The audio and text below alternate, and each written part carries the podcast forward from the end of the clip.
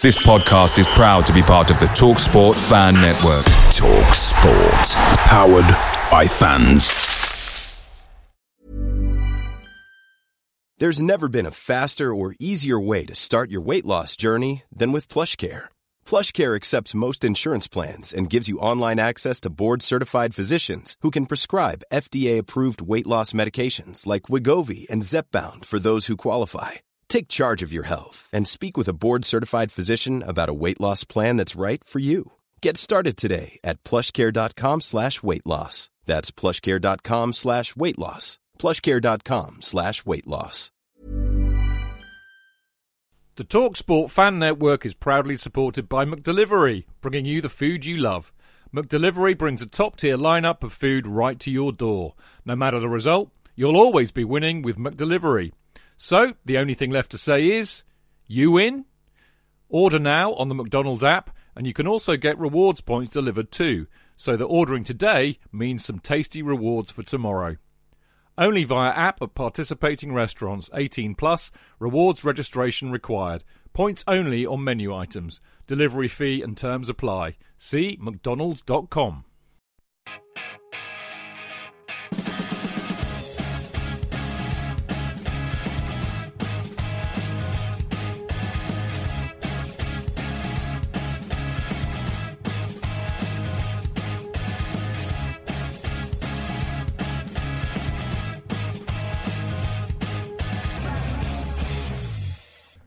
Welcome to the Chelsea FanCast, fueled by Guinness, powered by celery, the show that is full of ambition and other things we can't mention. Hmm. Anyway, it seems to have been forgotten that many of us did not hold out too much hope of getting a result against City. A socio- social media meltdown yesterday after Chelsea put in a limp-wristed display, surrendering meekly and losing uh, one nil to Man City. Ah, well, maybe the tide is turning and supporters would have preferred to have lost heavily, having had a go rather than showing no ambition and hope for a draw or nicking a one nil win. Either way, Conte trailing Hazard as a false number nine, perhaps with the Barcelona match in mind, is pointless when Chelsea could not even muster a shot on goal, no matter how well we defended and kept City out for much of the match. At the end of the day, it's a results business, and Chelsea didn't get one, meaning we are now five points behind Spurs in our battle to finish in the top four. Uh, the Chelsea FanCast, number four hundred seventeen, is entitled this week, Costa Manca, which will need some working out for those of you who don't have the wit and genius of, that I do. But anyway, uh, I will explain later. Uh, yes, well, Marco giggle, that's a star, isn't it? Oh, I just I kind of... It was you, J K. I do yeah. apologise. You see, my thought was that Pep's turning them into uh, kind of the Barcelona of the Northwest, you see. Clever. But also I was thinking of the, the, the slight French involvement, which is manca, meaning to, uh, as in manquer, meaning to lose. I mean, to, to be lacking in something. Yeah. So you're lacking in Costa. Like like me, I, I used to be. I used to call myself an actor manquer. Exactly. Exactly. Exactly. And that doesn't exactly. mean somebody somebody who goes, oh, oh, oh, oh, oh, oh. No. Although although I was always available for that, should it really be required. I'll tell you, a very, I have I would have to do this off air, and te- I, I might do it on Friday when I see you. I'll tell you a story about uh, something like that, but I just can't even begin to try and explain that on air. I'll, I'll be locked away. Um, right, you've you've already heard from the wonderful Jonathan Kidd, who, as ever, no. is my uh, right. right-hand man and partner in crime. But we've got, I mean, you know, it, it's funny how the chips fall on the old Chelsea FanCast schedule, really, isn't it? Um, I mean, after after a game against like that against Man City, who who would you really want to be on the show to talk sense uh, with me and Jonathan? If I had a choice, and funnily enough, I did, although I had no idea it would play out like this, it would definitely be Mark Worrell and Mister Joe Tweeds. But first of all, Marco, lovely to have you on the show, uh, even though the result wasn't perhaps what we wanted. Good evening. Quite funny. I'm I'm just... Uh, I don't know if you follow Chelsea GIFs on Twitter. He's just posted something quite interesting, which, which is a flowing move from... Started by Courtois with a probably... Fabregas's only decent pass of the match, which fell to uh, Moses. Yeah, and he pumped it about twenty feet wide. And I don't, he... I don't need, I don't need to see it again because when that happened, I nearly punched the wall in. at home. I was so annoyed. He's put on the, he's put on his tweet, how different would the narrative have been if we'd left Manchester with a point yesterday? Question. Well, I well I agree with that, but we'll talk more about that in a minute. But Marco, as always, great to have you on board. Yeah, and as good. I mentioned a minute ago, uh, the wonderful, no less a man than Joe Tweeds, all the way from Copenhagen. Wonderful, wonderful Copenhagen. How are you, Joe? Yeah, really good, Chidge. Uh, thank you for having me on, as always. Always a pleasure, mate. As I said, it's it's. I think, you know, uh, the, well, I have, and Jonathan has, but I think the listeners will have lucked out tonight, having you two on tonight to uh, dissect and pr- provide a an intelligent uh, post-mortem on uh, yesterday's events. And uh, they will be as follows. Uh, on the show tonight, we're going to ask, uh, should we be worried about Hazard's future, with his frustration at being played as a striker clearly aired during the defeat to City? Uh, in part two, uh, we're going to ask, why did Chelsea sh- show such a lack of ambition and fight? And what of Conte's future and our chances of making the top four? And in part three, uh, we go a little bit off-piste. Uh, we're going to discuss whether attitudes to football have changed. Are supporters more interested in entertaining, attacking football than negatively trying to get a result? And uh, in part four, we've got more of your emails from the one and only Jonathan Kidd to read out. It's going to be a cracker. Now, uh, don't forget, as always, of course, you can listen to this show live, live, live, ev- live every Monday at seven o'clock uh, by going to Mixlr, which is mixlr.com forward slash Chelsea hyphen fancast, where, of course, you can join in all the chat by posting on the live chat page, as so many of them do. Uh, of course, you can always tweet us at ChelseaFanCast at any time you like, and we'll try and get back to you. But uh, as always, there's a massive, massive motley crew, the Chelsea Fancast hardcore firm, as I like to call them. Uh, who have we got? Vinderblew, Andy Silverman, Praj is in the house, Dan Dan Francisco, one of my favourite names. And his name is real, you know, that's his real name, but it's still one of my favourite names. John Chips Chiverton, Sills Bid. Uh, who else have we got? Oh, Keon's in the house, the editor of the Chelsea Fancast website. You want to ask Keon any questions about the website and stuff, then uh, you can ping him a, a message on Mixlr, and I'm sure he'll answer. Carefree P, Paul Burgess, Mister C H, David. They're all there. It's oh, Bob Oozray's in there. Great. And Kurt and Matt, Matt, Nick Lennertson. There's so many of you in there. Well, uh, wouldn't it be lovely one day to get you all in a pub and we could get absolutely plastered and have a proper old chat? That would be great. I'd love to do that one day. Uh, now, uh, I have some breaking news for you all before we go to the uh, uh, first kind of bit breaking of football discussion. News. Breaking, breaking news. Breaking news. Uh, well, the breaking news is, is that Chelsea Fancast will be joining... Uh, Love Love Sport Radio, easy for me to say, Love Sport Radio every Friday from now on uh, for a two-hour show between seven o'clock and nine p.m. for a new edition of the Chelsea Fancast. Uh, Jonathan and uh, Mark and myself will be kicking things off this Friday. Uh, there's a lovely uh, there's a lovely guy who we've not met yet called Alex Stevanovic, who is sure for a big surprise when we sing the Ivanovic song to him. He won't know anything about this, but he's going to be hosting it and pulling it all together. Uh, and the best thing about this here radio show, because it is a radio show, is that you lot out there can phone in and join in the show and have a debate with us live, something that we're not able to do on uh, on the Monday night version for obvious reasons. Now, I'm led to believe that the number to call is oh two oh seven, seven oh two, oh five five eight. That's oh two oh seven, seven oh two, oh five five eight. seven oh two, oh five five eight. That is the number that uh, they have on their website. So I'm only going by that. It says call the studio on this number. It could be different. If I find out it's a different one, I'll let you know. Obviously, we will be reminding you of this constantly before Friday. Uh, basically, Love Sports, uh, it's a new London radio station, and it is broadcast on the five fifty-eight a.m. wave band and on London D A B, digital radio, and uh, along with numerous other digital channels. Uh, sometimes you have to kind of rescan your radio set so you can pick up all the new radio radio stations as they become available. But you can also listen to it anywhere in the world uh, by visiting love sport radio dot com. Uh, and, of course, you can download Love Sport apps in the Android and iOS app stores. Uh, and you can also listen to Love Sport through Radio Player and TuneIn. I think Radio Player is another kind of radio app, which I use, funnily enough. Uh, and you can follow them on Twitter at Love Sport Radio and Facebook, w w w dot facebook dot com forward slash Love Sport Radio. Um, I, for what, I'm really looking forward to this. I am uber pumped for this, and I know Jonathan and Marco, because I've been obviously speaking to them. We've been plotting it for a, a while. So, are you excited, Jonathan? Oh, church! Oh, my colleagues are wobbling.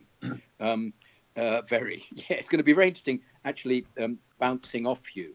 And you telling me to shut up all the time. I'm looking forward to it, actually.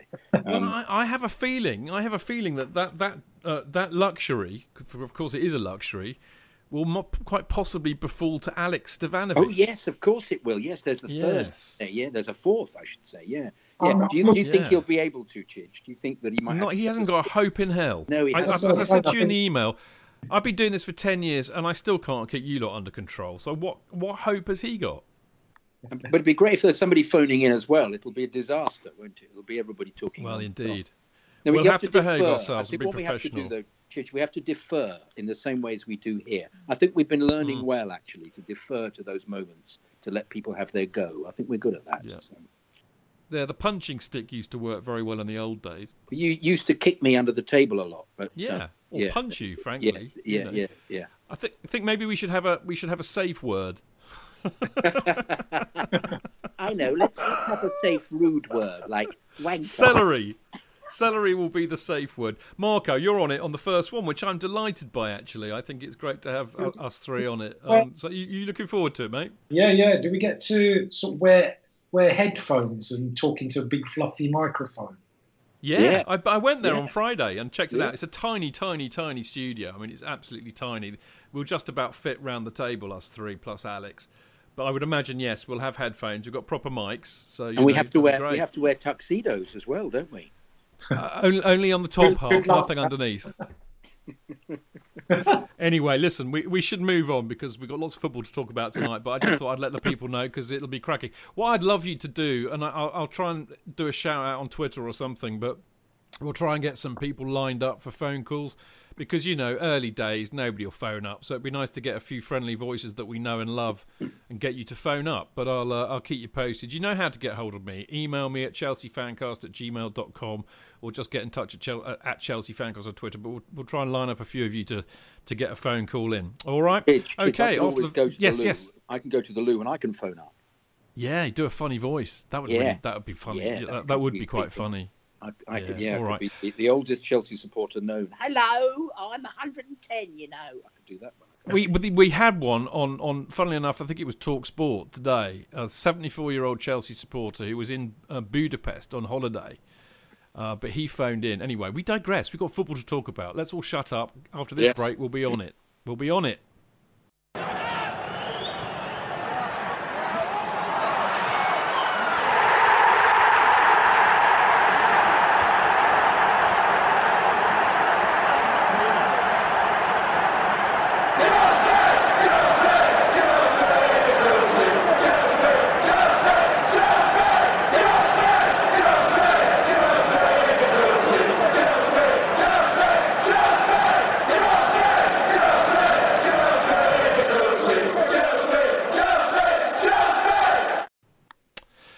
Yes, okay. Well, I really kind of want to dedicate the first part, as as people unfamiliar with the show will, will not know, but I, li- I, I like to pick up on a big issue for the first part of the show before we really get into talking about uh, all the football stuff that happened. And uh, for me, it really was um, the worry that I have about Hazard, and I've entitled it Hazard Warning. Clever. Now, I'm sure I'm sure that we will we will no doubt discuss the merits or demerits of, of playing him as, as a as a false nine. Uh, and I don't think there'll be anybody who's yet to, even to be discovered in the Amazon rainforest who thinks that, that was a good idea. But I think the thing that really concerned me most was was how frustrated he looked, Jonathan. I mean, he cut a really frustrated figure. And Hazard is a player that, as we know, I mean, he has his faults. I, I'd be the first to admit that. But here's a player who has a real, who brings a real joy to playing football, and it and, and it worries me. It worries me to see him looking so frustrated, you know. And he kind of he kind of shot out. I mean, he's never very naughty or controversial in the press, but after the Barca game, which actually worked out, I think, quite well, he still put out a bit of a kind of, you know, I don't really like playing false number nine because it's an absolute bloody waste of my talents. So I, I do find it worrying uh, his reaction yesterday, given that, you know, we're all a bit worried that he might bugger off to Real Madrid?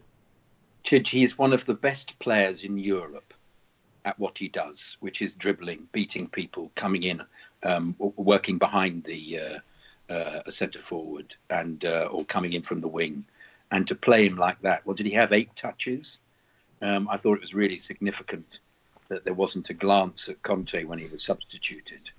And uh, they can't be pleased with that. He, and he won't be pleased with that. And I share your misgivings. Um, what must he be thinking? Well, I, once again, we, we don't know whether we're not party to what's going on. It might be that, um, you know, they're all aware that Conte is trying to self-implode. Um, but... Um, Uh, it was desperate, wasn't it? It was really an example of just wasting your best player. Um, and I, I, and I was, I was annoyed that because the tactic clearly wasn't working, that he didn't change it either, and just kept on with him all the time. And um, they talked about he didn't want to dent the confidence. Bloody hell, it must dent the confidence of your, your best player if he, he doesn't get into the game at all. I mean, could they not have jigged it differently in some way? So that it, as he saw it wasn't working, uh, whatever his plan was. I mean, we're going to get into, you know, I'm I'm I'm shooting a bolt here too soon because I don't know what he was. I know what he was trying to do was defend, and then he talked about his conf- the confidence of the team afterwards. But uh, that was just embarrassing. It, it was one of the. I can honestly say in um, in the in the twenty years of watching us be be top class, because I think we can say it's, it's twenty years, nineteen ninety-eight, ninety-four, ninety-five. That was the most. Um, supine, to use a word I don't really understand what it means, the most uh, um, uninvolved, dispassionate performance I have ever seen. And uh, um, and Hazard, unfortunately, as you say, uh, um, I would I, I would suspect would be would be thinking, get me out of this, unless of course mm. unless of course they think that um, that they're all aware that Conte will be off in the summer, in which case it's. You know, we start again with another manager who will give me a different run out. But uh, we can't we can't do that anymore. I mean, having said that, of course, you know, if we beat Barcelona, everything changes, doesn't it? And uh, and, and Barcelona, at least City didn't make any mistakes. Well, we didn't allow them to make any mistakes. Um, whereas Barcelona handed handed us several things on a plate and allowed William to play. So it was different tactically. But that was um, that was just bizarre. Well, I mean, you know, I, you know, I said it worked against Barca, and, and in a sense it worked because we should have won three nil. We ended up drawing one one. But even, and of course, William had a lot of space and chances. But the reality is, is that the game bypassed Hazard totally, and he looked just as pissed off against Barca. The number of times I saw him flounce about yeah, because true. he was trying to challenge for headers and things. I mean, Marco, the reality is, is that, he, that he's that he's not a number nine, and it's a, just a, a complete.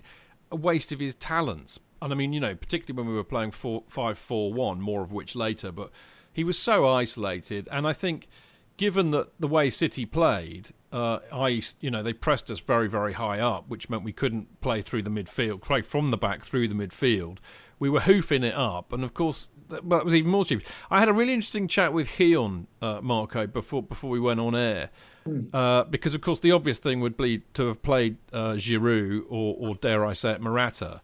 And, of course, I wonder, I wondered, you know, if Conte felt that... I don't think he I don't think he likes Giroud because I don't think he thinks Giroud has enough pace, but but can hold the ball up, whereas Morata has got loads of pace but falls over all the time. And I wonder if that kind of makes him defer to... Well, better the devil I know, and I think it works, and maybe it's a trial out for Barcelona. What, I mean, what? Why would he? Why would he? A, pick Hazard in that role, and then B, not change it.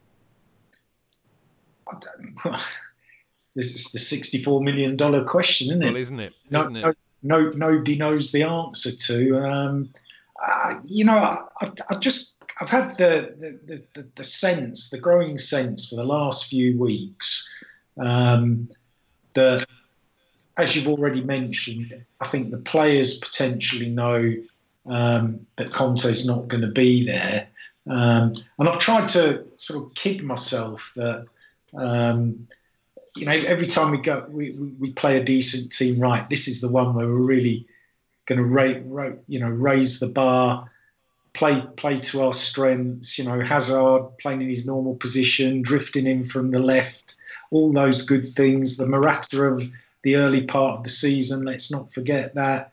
Um, and, and nothing. It's almost like, you know, and Conte just stood there surly-faced on, on the touchline. Um, I think part of the reason, you know, just picking up on what J K said there about um, never having witnessed anything like that in in twenty years, I, I genuinely think part of that reason is, you know, and and I, I love Azpilicueta to bits, but but he's not he's not the man for the, for that type of moment, to galvanise the players, to pull them together. Um, you know, you, you wouldn't, I mean, I know we've sort of done it to death, but you wouldn't have seen um, that kind of lackadaisical strolling around, you know, even when it was one nil down and really not giving a toss, um, you know, and making Man City look like Brazil. And I hear everything that's been, you know, they are a brilliant football side, but they didn't deserve half the respect that we showed them yesterday. And you telling me that, Um, you know, if that had been Liverpool or Spurs playing City, they, they, they'd have um, played, you know, been set up and played in that way. Just wouldn't have happened. Um, and, you know, and that's the most galling thing. And I think, you know, for Hazard to be caught up in all of that, um, in the midst of all the speculation over his contract, is ridiculous. You know, he, he is in the top five players in the world.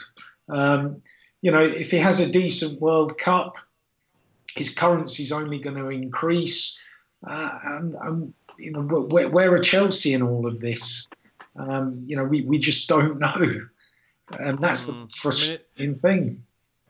It, it, is, it is worrying. I mean, I, I, I, I'm kind of glad I've come to Joe last. I mean, Joe knows that we, we, we kind of... whiz it around like this, but there is method in the madness for once, Joe, because, you know, as always, I, I always look out for what you have to say on Twitter, because you usually, you know, got some pretty trenchant views on all of that, and I know you, you feel very strongly about uh, the misuse of Hazard against City yesterday, don't you? Yeah, and I mean, I think the, the, the one thing I'd like to address is that this this concept of of the false nine. I mean, it, it's the way he's he's being played. I think he's maybe played there four times in, in big games this season. For I mean, the, a basic summation of the false nine is, is a forward who tends to drop very deep into midfield, and, you know, the question is then for the centre backs, do they do they press onto him and leave space? And, and the whole idea being that, you know, you can create a gap on the left or right centre back for a winger to kind of cut in behind. That's that's the whole purpose of the formation. Yeah. If you watch Hazard yesterday, he's he's just he's not a false nine. He's playing as a centre forward. Yeah, he's on the last absolutely. line of the defender. He's being asked to challenge for headers. He's what, five foot seven? You know, City's uh, you know, City's two centre backs. He's smaller than me, for Christ's yeah, sake. I've got a photograph to prove it. It's ridiculous. You know, and, and it's not even the the fact that we're we're trying to use him in this slightly intelligent manner where he's being asked to drop deep. For me, he's being asked to play to play like Didier yeah. Drogba, which I think is yeah. is insane. Um, you know, I get, you know, the Barcelona game, that this game today. I mean, you are. I mean, personally, I think this this is Conte's way of saying that he doesn't trust Hazard to play as a uh, left winger against big teams, because, you know, he doesn't he won't track back. Yeah, because he doesn't run around like a headless chicken for, for ninety minutes. You know, that's not something that Hazard's going to do. Um, so it, it's a bit like the you go back to playing in the playground as a kid. You normally stick the, the rubbish kid up front because, you know, they're, that they're less likely to get in the way of, of the team. And is that why I played up front? I would say so, Judge. Yeah. I never knew that. I never knew that. It's it's, it's, a, it's a common it's a common tactic. Yeah, four three three, and, and then one one random guy up yeah. front. But, um, I wasn't fat enough to play in goal, which would have been the other option, I suppose. Exactly, yeah. But it's, you know, it's it's this really, I think it's just a way of, of, of Conte managing and just saying, well, you know, Hazard's Hazard's on the pitch. But, you know, you see Willian and Pedro are, are both given responsibility because I think, you know, in terms of their work rate, I think they're clearly that they work hard on Hazard. But to the point that I think a lot of people making is, is Hazard is by far probably one of the best wide playmakers in, in world football, playing from the left wing. And to to purposely move him from the most damaging position.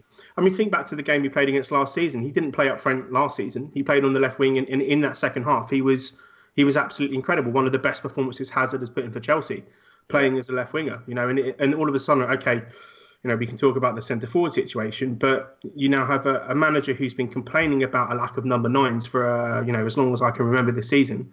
He puts two on the bench, and then asks a diminutive playmaker to, to not to not play in a, an intelligent way, not to come deep, try and drag the centre backs out of the way. he, he asked him to, to, to be Didier Drogba, and I just find it very confusing that our, our main tactics seem to be chip the ball up to Hazard, and, and hopefully he can beat two gigantic centre-halves and, and maybe make something out of the game. But, you know, I think maybe if, if you combine together his time under Mourinho and Conte, he's never quite had a manager at Chelsea who just completely kind of cut the cut the reins loose from him. And I think maybe this season in particular, you know, I don't think you have to be a body language expert to kind of see what Hazard felt when he got substituted. You know, I think maybe this is just a, a kind of culmination of, of playing under two very kind of defensive, pragmatic managers. Um, who, who seemingly are, are, un, are I don't know, they're, they're kind of afraid to give him the, the responsibility or, or the reins to the team. But I'm not saying that, that in most cases we're not built up to play towards Hazard's strengths. You know, I, I was looking at some some of the analytic stuff after this game, and you know he makes the most attacking passes. He makes them, and it, but he also does the most with the ball. So, you know, when you're the player who on the ball does the most, when you're a player who's actually making the most attacking passes. The only thing he's not doing is crossing the ball to himself. I mean, you know, it's he is pretty much the, the main outlet that we have. And the fact that we, in whenever we seem to play in big games, that we we cater towards the opposition. Um, and the other thing, just, just to sort of close this point up, is after the game, I mean, you listen to Conte's explanation of his tactics. It's it's always, how do we stop the opposition? How do we stop them playing? How do we stop their midfield? How do we? It's it's never us, you know, how do we attack them? What what are their weaknesses? What are we going to do to address them? It's I, I don't think really that the, you know, Hazard's uh, kind of way of playing football, he's a very kind of happy-go-lucky, very much an enjoyable player. You know, I don't think it, it meshes well with, with Conte's philosophy on football, where I think ideally he would have, you know, a, a team full of uh, very workmanlike players who who can follow his tactics to the absolute letter of the law. And, you know, when, when we've seen him with Juventus, you know, that, that kind of style of football. I mean, he was having, I think in one of the seasons he won the league, his top goal scorer was a midfielder with ten goals. So he's not there to... to play this sort of attacking style of football. He's there to just almost keep it tight, keep everything very efficient, very effective. But yeah, I mean, you know, if you look at um, Hazard's disillusionment, I think it it just stems down to the, the style of football that we're playing under Conte and and just the use of him in big games. I think he wants to turn up. I think he he wants to show up and, and show off. And uh, it's almost impossible when you're you're kind of asking a you know a five foot seven guy to, to be Didier Drogba or Diego Costa. You know, it's not going to work. And to your point against Barcelona again, I think you're absolutely right, Chidge. You know, I think as, as a team, the, the structure we put in place works, but that was not really in any way, shape or form down to Hazard's uh, performance on the evening. It was more to do with, I think, that they completely uh, undervalued the contribution of Willian and gave him far too much space for the for the game. Whether that's the same in the in the Camp Nou, I doubt it. But, you know, I, I don't think we can go there and, and play Hazard as a lone forward and expect to get anywhere near the kind of result that we need. Uh, well, yeah, well said, Joe. Very, very full answer, and I expect nothing less. I, I, I just wonder, before we, we, we go to the break, which we really must do, chaps, but, uh, you know, I think it speaks volumes, just picking up on one of the things that Joe was saying, you know, that Conte plays Hazard there tells me that he doesn't have confidence in either Giroud or, or Morata, because if we had Diego Costa or even Didier Drogba back in the day available to the current manager... There is no doubt in my mind that he would have played either of those two and not done what he did. Marco, would you think? Would you agree with that? Well, I would, but I mean that, that you know, all all of that just makes the whole situation even weirder in respect of you know Chelsea signing Giroud in the first place. I mean, was that done with any kind of consultation with, with Conte? Um, you know, it's bizarre. It really is. It is, isn't it? You know, and it, and it is, isn't it? Even even to the point, um, you know, two or three weeks ago, everybody was clamouring for um, Hudson-Odoi to uh, be, be given a start. Um, you know, and he didn't do. You know, that that didn't happen. Um, so it, it's. I don't know. It's it's just bizarre. It's like I'd, I'd just love to unscrew Conte's head and, and find out what exactly is going on in there, because um, it's it's, it's well, bizarre. Oh, after the break, we're going to do just that because I've actually got his entire well, not his entire press conference uh, written out, but I've got some really interesting things that he said about that, which I think you know contextually will work with very much with what we want to talk about. Uh, in a minute. Um, just finally, Jonathan, do you think he'll go, by the way, Hazard? Oh, Hazard. Summer? Hazard. Well, mm. no, I, I, he might be waiting on the club saying to him the manager won't be there. And, and they might have told him who's coming, in which case they might all be hanging on for that. Mm. I, I, I, mm. I know. I, you can speculate, can't you? But in the, in the meantime, yeah. you'll be getting onto it. Um, he just seems to be making ridiculous statements, and it all points to me that, you know, that he, I mean, you know, with with my knowledge, my previous knowledge that everybody complains about, yeah, he's definitely on the way. He's definitely on the way. We know he's on the way. But well, but you know, if he does, time, if he does go, jo- sorry, mate, go on. No, we're going to say, presuming that isn't there, you could still deduce from what's going on that it's that it's clearly in a dreadful state. I mean, what would what's the situation like if we if in actual fact he had nothing to do with Giroud's purchase, and then he chooses the team and decides he doesn't want to play him? And you think, well, why did they buy him in the first place? Then I you know, know, is it? It's all a bit bonkers, it's, isn't it's, it? It's um.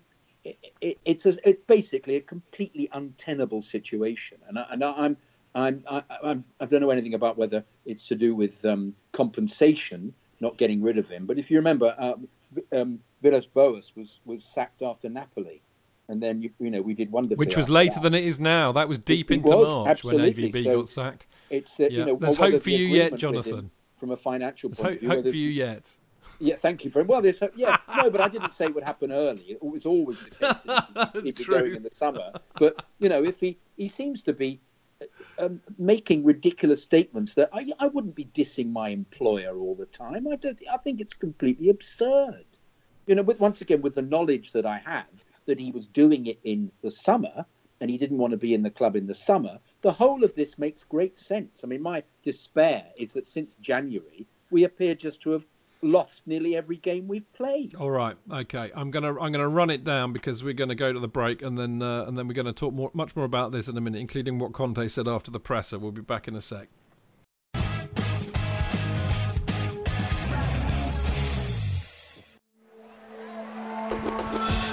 The only place for Chelsea fans. football fan cast dot com. Real fans, real opinions. Real opinions. I'm Jason Cundy, and you're listening to Chidge and the Boys on the Chelsea Football Fancast.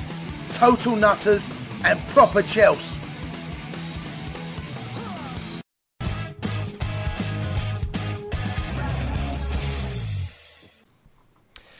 Okay, uh, well, welcome back. I'm Stanford Chidge, and uh, you're listening to the Chelsea Fancast, and I'm delighted to have, as ever, Mister Jonathan Kidd with me on the show tonight.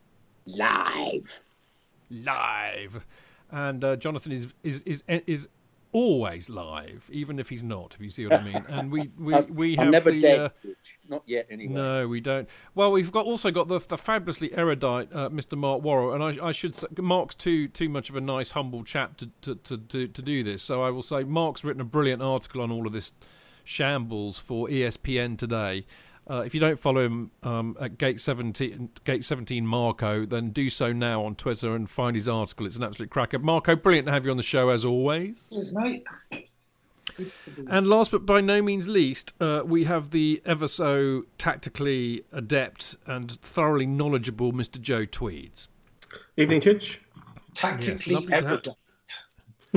Tactically erudite, indeed, Mark. Lots of erudition on the show tonight, apart from yours truly. Um, now, what I can tell you, uh, and Heon will kick me if I don't say this in every part, but uh, uh, we've really, we're really going for it on the old Chelsea Fancast website at the moment. And, uh, you know, Heon puts loads and loads of great stuff up.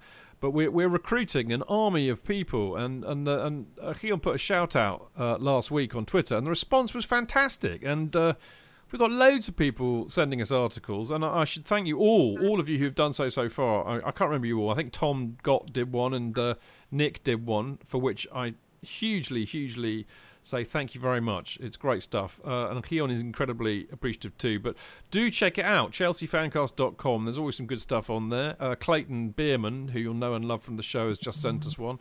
And uh, and I will also be very remiss. Uh, Keon asked me, Uh, to ask you, Joe, he said, he said, would you ask Joe very, very nicely if he would ever write something for us? And I said to Heon, I said, he's far too important and clever to write for us, but I promise I'll ask him, Heon. Uh, yes, I will, yeah. Maybe in the next one to two weeks, I've got some time, so yeah. Hey, well, there you go. If you don't ask, you don't get. There you go, Heon. You've just made a, a young man in Wales very, very happy. I think he's a big admirer of yours, Joe. That's possible. No, he, why, he's, a, uh, he's he an asked. excellent, excellent writer. Yeah, I, I like him a lot, he the, is, the stuff he puts out. Yeah. Very, very talented. He's a fan of yours, that's for sure. All right, on we go. Um, you know, I I did an article. I don't write half as good as Marco and the likes of Joe, but uh, for some reason people l- let me write for them, probably because I've got a big Twitter following. It's all about that. But I wrote one uh, last night after the game, which uh, anybody who writes after a game where we've lost will instantly understand how I felt afterwards, which is, I wish I hadn't written that. Strangely, Yahoo haven't put it up yet, so perhaps they feel the same way. Um, but, but I have to say, I mean, because it was all about ambition or, or lack of it, really. And, uh, you know, that, that seemed to me to be very much the big theme that, uh, that I wanted to, to pick up. But I think it's a much broader subject than we perhaps uh, w- would, you know, realise at first glance. You know, because I have to be honest. I mean, you know... I tell you what, well, I'll start with this. I, I'll be honest, I was absolutely, absolutely shocked, really shocked by the complete and utter universal, it has to be said, universal meltdown on, on social media last night. And I know we take the piss out of it every week and we say, oh, well, it's, you know, full of nappy shitters and nutters and all the rest of it, and they all play FIFA and they don't know what they're talking about. But this was different. This was universal. I mean, I've got a lot of mates on Twitter, some of whom I know very, very well, some of whom, some of whom are as long in the tooth as I am. And actually, there was a universal uh, meltdown about what they've witnessed and, it, and the awfulness of it, which really surprised me because, you know, yeah, it wasn't great. I'm not an idiot. I know what I saw. But I, I was really overwhelmed by the, the, the, the you know, the... just the sentiments that were coming out, because I said it on the show ages ago. I, I actually always thought that he would, he would, in a sense, use the City match as a trial for the Barcelona match. And, you know, frankly, yes, I know we want to to win every match and all the rest of it. But we said again on the show a couple of weeks ago, we've got eleven games left. We've got Man United and Man City away. Current form we're in at the moment, they're going to be really tough to get a result out of. We've absolutely got to beat Liverpool and Spurs at home, and the rest are all very, very winnable. So not getting a result at City was no disgrace in many respects, considering how good they are as well. So, yeah, we were we were underdogs is what I'm kind of saying. So I wasn't surprised that he did that. However, and this is the however, and I think this is the, the meat in the, uh, you know, the meat in the, the beef in the sandwich, if you like, the steak sandwich. What I didn't expect was was... for us to play so negatively uh, and with five four... I mean, we were playing five four one, which was comical at, st- at times. I mean, when they were, like, walking around like statues, which was very Arsenal, and Gary Gary Neville went to town on that. But, Jonathan, I know, I know you hammered into this in part one, so I'll kick off with you. It, was it... Is it... Is it... The, is it... Is it that lack of ambition that they showed? I mean, you know, or or, or is it the lack of fight, or or, or what? What or is it the negative tactics? Because there was something that really stuck in people's craw on social media yesterday that I, I was surprised by. I'll be honest with you. Well, it's a combination of things to me. We we played as if um, we were in the bottom four, playing against the top six club and giving it away, and not caring about it. You know, it's like when they say, well, it doesn't matter how we do against this team because they're not important. The next more important game of the next three later on um, against lower clubs, which is, um, I, once again, I'll say it, I've, I've never seen Chelsea play like that. Um, uh, I also think it's a combination of things now because we've won four out of fifteen, Chidge, since January. And um, th- to me, this is this is sackable, the way that the the board have been dealing with every manager since Abramovich came in, and nothing has happened. And I think it's the it's the pusillanimous performance which has affected everybody on Twitter. And I have to say, I think it's completely justified, because that really was clueless. And the the site, there was that terrible moment, which uh, um, was was even uh, was pointed out wonderfully by some people on Twitter, where um, one of the City players had the ball and stood there, and Fabregas went up to him and stood there, and they both stood there for several seconds till the ball was then passed back by the City player and passed back to him again, as they kept doing. They kept doing that really crappy thing of almost saying, look how look how in charge we are. I can pass the ball to my teammate nine times. None of you will come in and tackle us or make any effort. And some bloke wrote a completely, just put the picture of Fabregas standing there on Twitter with um, what the effing C effing is this, and had hundreds of, of retweets, because it was utterly useless. And the fact there was no uh, involvement. Now, I don't care what Conte says about tactics. Um, there has to be some engagement. And they're all just going to stand off. Particularly, I think what got in everybody's craw was the fact that we were one nil down. And when we were one nil down and we played exactly the same as we had done, that's like watching the F A Cup with the fourth division team playing um, against us. When they don't change the pattern, they just try and get a goal on the break, and they don't make any effort to to try, to change it at all. And, and for me, that was that made it totally justified for the meltdown on Twitter. And I don't think it's about tactics. I don't people think people going, oh no, we you know we don't we want people, Chelsea to be attacking. It's not about uh, attacking. It's mm. about it's about tactically engaging to do something rather than just saying, well, they're better than us and we don't care. And we did well to make it one nil. Him then saying three, you know, it would have been three nil or four nil with all the other teams who attacked is absolutely appalling. And a low for watching Chelsea for me. That was, that really mm. was. Well, I, okay. you know, I, I, I'm inclined to agree with some of that. I, I tell you what really irked me. I mean, you know, at nil-nil, uh, playing the best team in the league by a country mile and to set up defensively to try and, you know, nick a goal, I, I don't have a problem with that. Chelsea... Chelsea have, have built a reputation around Europe for doing that successfully for, for fifteen years. So yeah. I think it's hypocritical of us to, to, to dig that out. The real problem that I had was that the minute you go one nil down, you have to change yeah.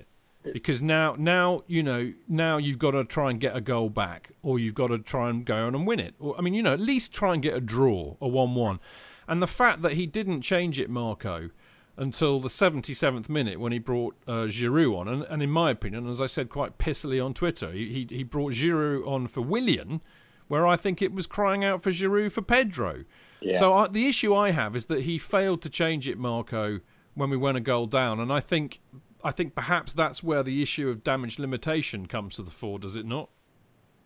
Yeah, I, I mean, it's that, that whole thing is an interesting analogy that um, J K makes there. It's just about thinking back to when Chelsea had played some some of the lower league teams um, at, at, at the Bridge. Um, and thinking back to that famous game with um, Bradford City, where we, we were two nil up at half-time, and their manager so obviously decided, right, well, we might as well lose ten nil um, and go out and give it a go. And they won four two. You know, and, it, and it's that kind of attitude um, that, that combined with poor use of substitutes, which, to be honest with you, I don't think Conte's really covered himself in glory no. when it comes to substitutions for quite some time now. Um, all of those things mixed together, um, combined with that secret ingredient about, you know, w- whether or not he's actually, I mean, he, there's no way, he's just not going to be the Chelsea manager come August, is he? I think everybody knows that. Um, and, and you know, you have to wonder, on, on the basis that we would all sit here and go, is Conte going to be the manager of Chelsea next August? No. So are we all therefore admitting that we're not going to progress in the Champions League, we're not going to uh, win the F A Cup? Are we just sort of admitting all that? Maybe we are, because that's what that's what that team looked like yesterday. Um, you know, we went one nil down and that's it. It's the same every every time we've gone behind against teams, you know, Bournemouth and bloody Watford are not Manchester City. But we go behind against those teams, nothing changes. Heads drop. That's it. Um, game over. Unbelievable. Um, you know, and, and totally unacceptable, to be honest with you. So I, I just, I just don't get it. It's just weird, to be honest with you. And, and the weirdest, mm. thing, the weirdest thing about the whole situation, um, you know, th- there's not even a Michael Emanalo figure hovering in the background to to, to castigate and blame for, for, for poor transfers or uh, interfering with the youth development strategy. So so there's nobody. It's just Conte um, who has to suffer, as he likes to say, and carry the can for uh, everything that's that's going on at the moment. And whether that's a good thing or a bad thing, I don't know, but that's the way it is, and I don't see it, I don't see it changing um, without, you know, changing the order and getting him out and getting a new man. Mate, I tell you what, we, we'd need a ten-hour show to, to get to discuss all of the problems that I think that are lying under the surface at the club at the moment. Uh, maybe one day we'll do it, a marathon Chelsea Fancast. I mean, Joe, you know, Mark, Mark, I know, kind of alluded to it in what he just said, and I know he said it on Twitter, and, and I think he kind of alluded to it in his article as well, but there was a sense that, you know, we'd, we'd rather have a go uh, at City and end up losing, you know, four one, or as Marco said, six two, than... Than, than, you know, limply accept a one nil defeat City. But I think there's another side to that. And, and as I said, you know, I'm just trying to bring a little bit of balance to this. I know that we're really sore the fact that we lost, but, you know, uh, we did keep City out for much of the match. Um, they didn't really have that many clear-cut chances either. They had nine hundred two passes, which is apparently a, a Guinness World Record. I mean, who gives a shit? I mean, I, I'd, I've never loved possession stats either, because I think they're completely pointless. And the reality is, is that for, for, for most of the match, we actually we had good shape, but we just used the ball uh, poorly, particularly in the first half. And, you know, if you're going to play out from the back, don't pass it backwards like we were, and then don't hoof it up to an extra, you know. So that, that I don't think we played brilliantly, but, you know, it's not all doom and gloom, I don't think. And I think the point that I'm really trying to, to, to make is this, is that, yeah, you know, we could have gone for it. Okay, and we could have got humped, and Conte kind of meant, said that when he was, you know, having a go back at that complete village idiot Jamie Redknapp, you know, against Man United. In fact, this is what he said. He says, against Man United, Man City, I'm not so stupid. You can end up losing three nil, uh, and you know, basically, you've got to use your brain against them. So I just wonder, Joe, you know, had we gone for it and got humped like Arsenal did, would we still not be going potty, saying, what a bloody idiot, you know, you, we've got, we, we left ourselves open and we got absolutely, you know, rinsed? I mean, you know, is there a sense that, you know, what's the word? Damned if you do, damned if you don't. That's the point I want to make.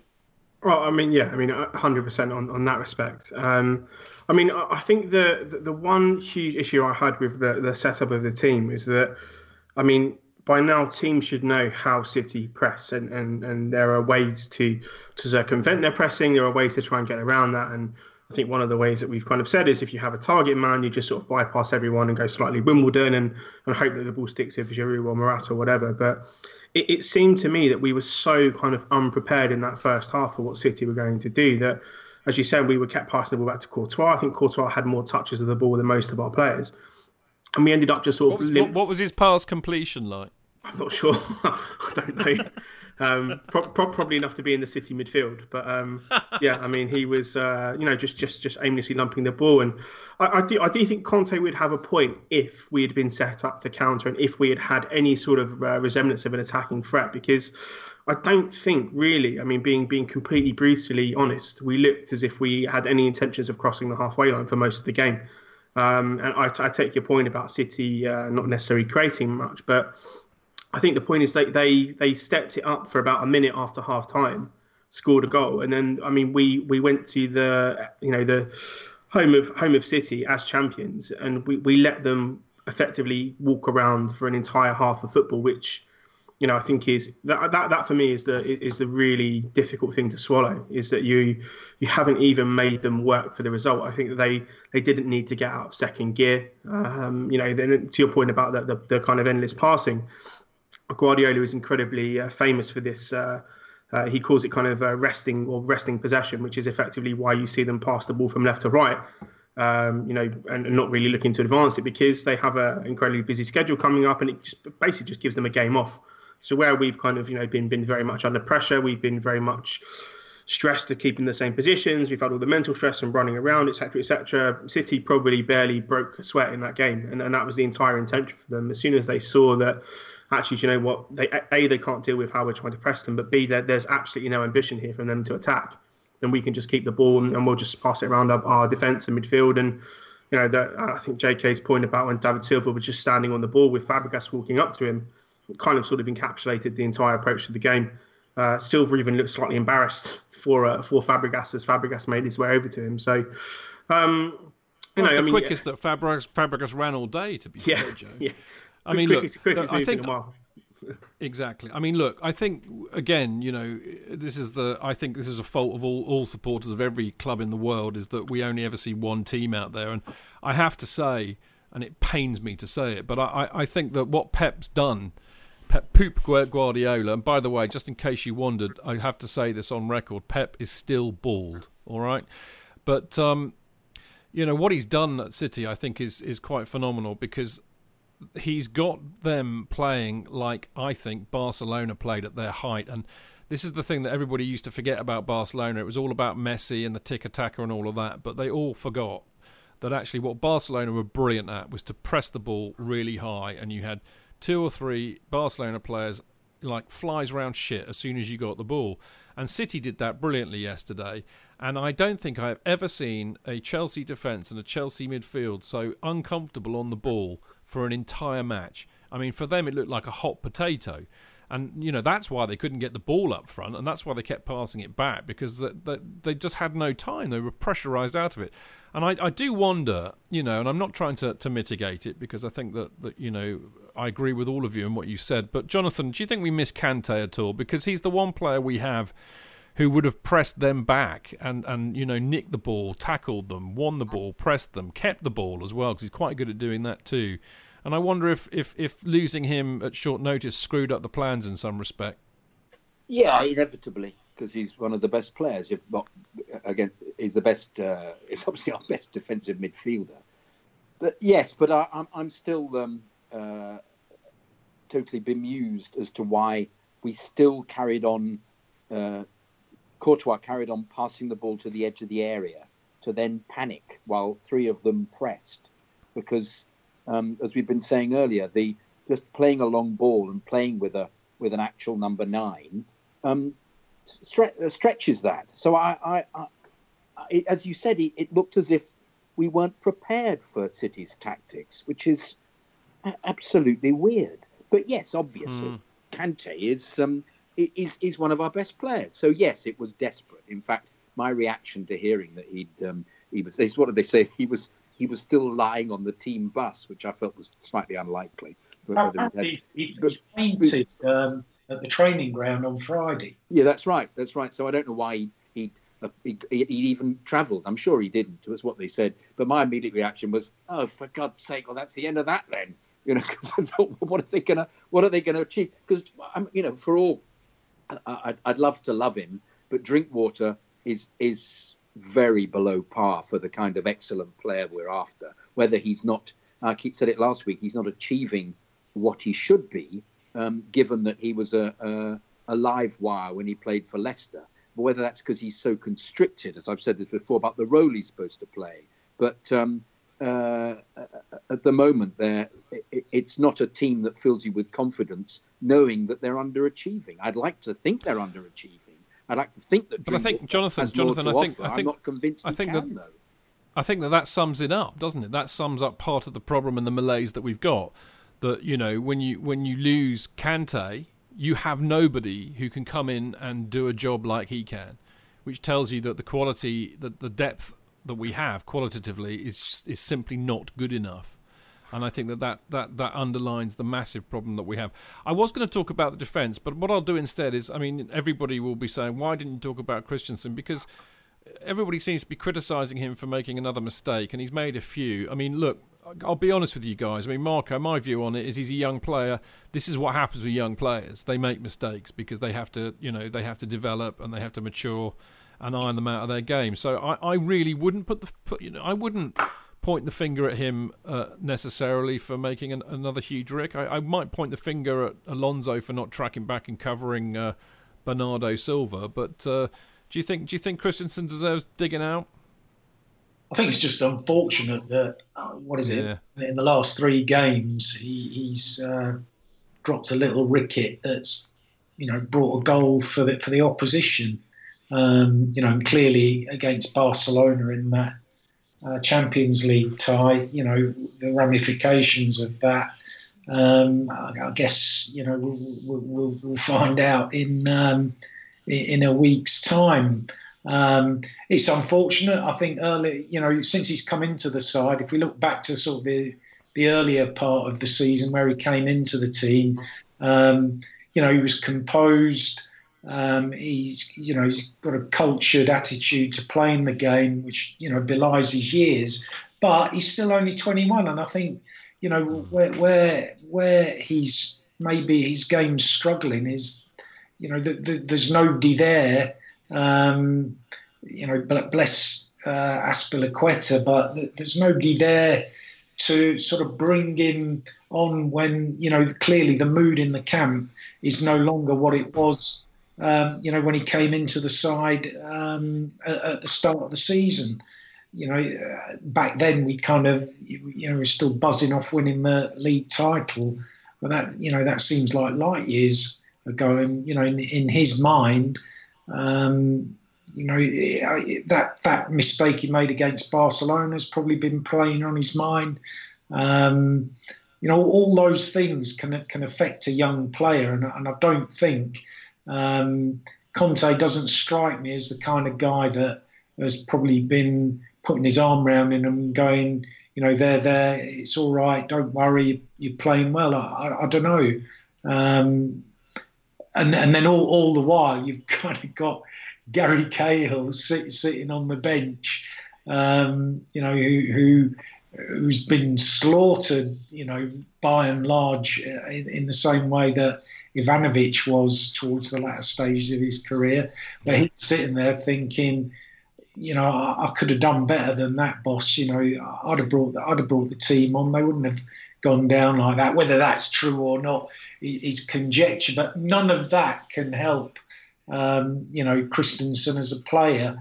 Um, you know, I'm sure he'll look back on it because I, I think he's going to have a phenomenal career, and you know, I, I hope he has a brilliant World Cup. You know, I'm. I'm Denmark are my second team for the World Cup because of Christensen. I haven't changed that.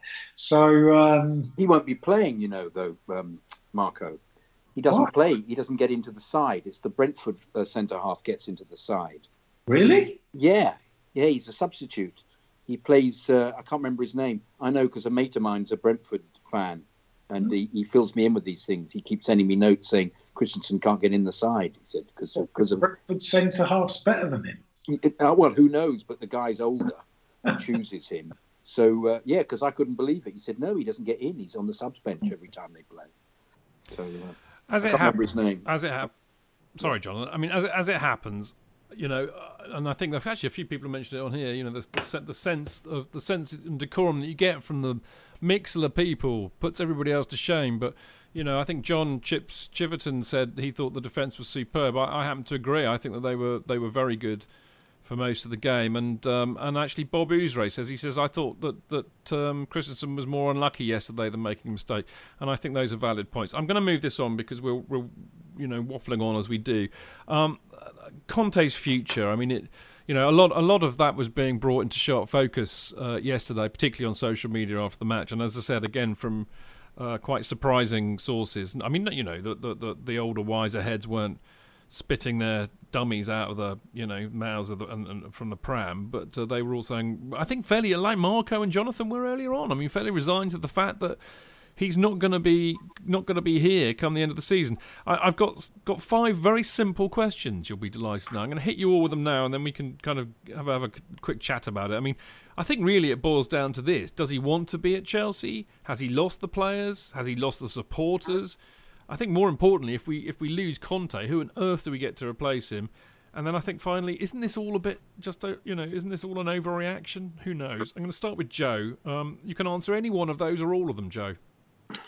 Uh, God. Um, okay, so I mean, I, I don't think he, he wants to be here anymore. Um, I mean, that that's just a, a personal opinion. Um, I think the the resignation on his face, the The attitude on the on the, the, the touchline just reflects someone who is, you know, I don't want to say he's begging for the sack, but I mean, there's obviously a huge financial ramification if he gets sacked or whether he walks.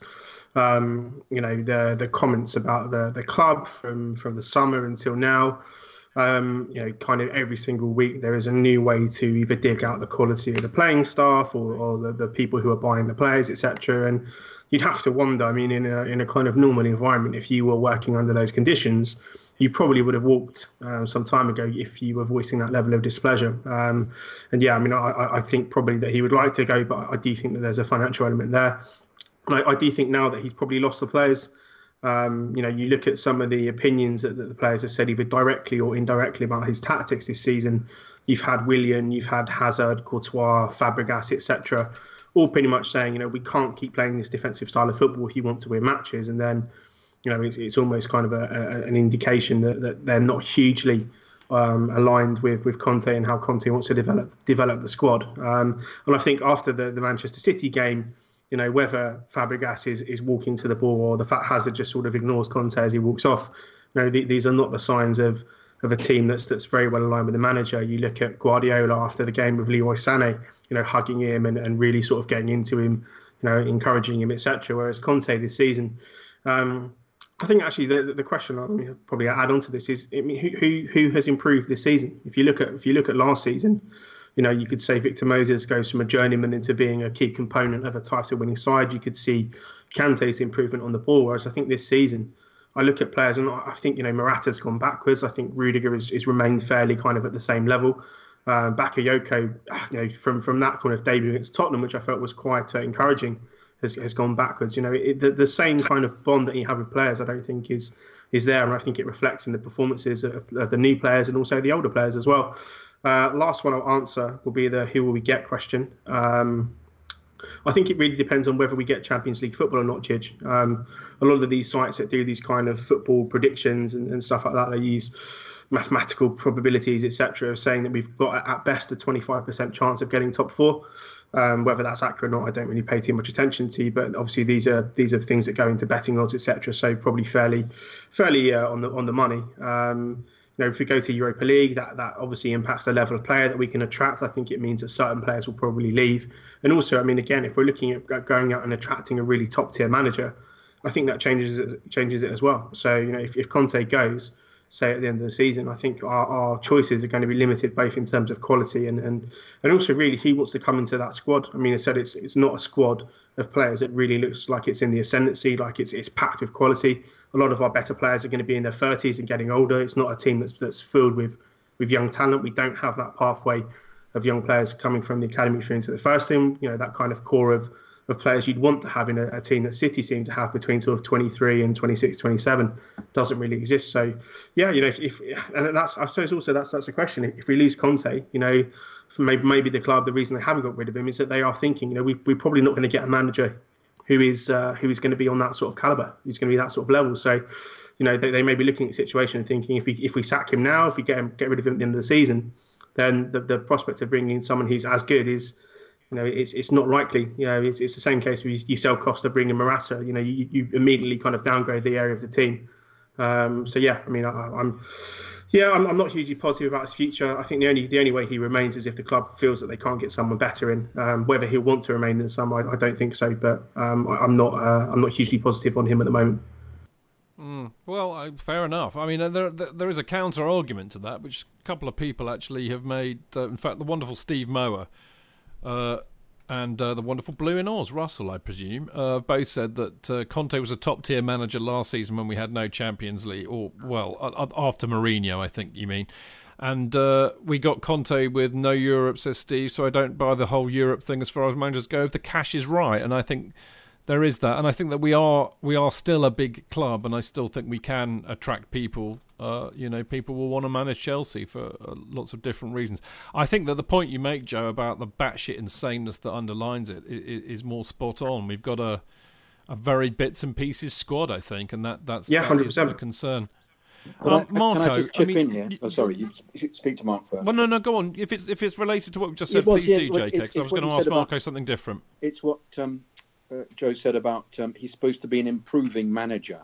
And I think that mm. was that was part of the uh, of the job description. Really, was that he can make players um, play out of their skins, as he did with the Italy team, um, and uh, he managed to do that last year, as we've established. He made yeah. people put in yeah. a shift that was was supposedly beyond them.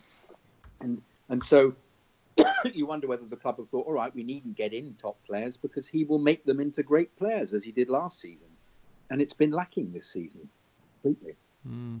So, sorry, because he wanted it. top players. No, no, I think that's a valid point, mate. Yes, he wanted. I think this the, time the, he wanted the issue top is players. he want he, he wanted, wanted top players, and, yeah. and he's throwing his toys out, or whatever's going on behind the scenes, which none of us really know. But clearly something might be, uh, is that he wanted... I, you know, I, I've said it a million times that, you know, it, it staggers me that some of these managers that come in just either they're not given the memo or they don't read the memo. We are not the same club that we that we were five years ago, maybe longer. You know, the whole model of going out and buying the, the biggest, mar- uh, the most, you know, most expensive marquee players in the game has gone. We are not doing that. So, you know, if they're coming in expecting... Uh, checkbook uh, checkbook football, then they've come to the wrong place. And, and maybe, as I said, either he was lied to or he didn't read the memo. But, Marco, uh, the, I want to wrap this up with one final question, because one, one that Joe skipped over in his incredibly full answer. Um, do you think that do you think that, that Conte's now losing the, the support of the supporters? I mean, the reality is, as you well know, is that he gets his name sung loudly and vociferously at every match. I mean, I know that apparently in the second half yesterday it went a bit quiet on that score, but given what they were seeing, you can understand that, I suppose. But, I mean, generally, he's had the backing of the supporters. Supporters are a pretty decent bunch when it comes to Chelsea and managers. But do you think he's losing it? Yeah, definitely. Um, you know, mm. I, I was just looking at um, the, the, the, the uh, Peter Trenter, who's... Uh, who's um, been following Chelsea for, you know, fifty-five years, bless him. I um, thought it was more like seven hundred fifty-five. Yeah, yeah. But, but you know, Pete, Peter's always kind of like a, a barometer of... Um, yeah. Um, and, and uh, you, you know, he, he kind of... He's just lost it with Conte now. Um, and, uh, you know, I mean, in, in, and in truth, I think yesterday was kind of a bit of a watershed mo- moment for me as well. Um, you know, I was just watching his demeanour, his body language, um, the tactics, the substitutions, um, you know, and he signed, what was it, a nineteen point two million pounds contract last July. Um, that's a tidy payoff, isn't it? So, you know, all the conspiracy theories about him um, engineering the sack, you know, you have to start thinking, well, maybe that's what he's looking to do. I mean, the, the only the only completely Chelsea-fied aspect to all of this is um, we're all clinging on to, to the to the two thousand twelve memory of, you know, winning the Champions League and the F A Cup on the back of um, bizarre adversity.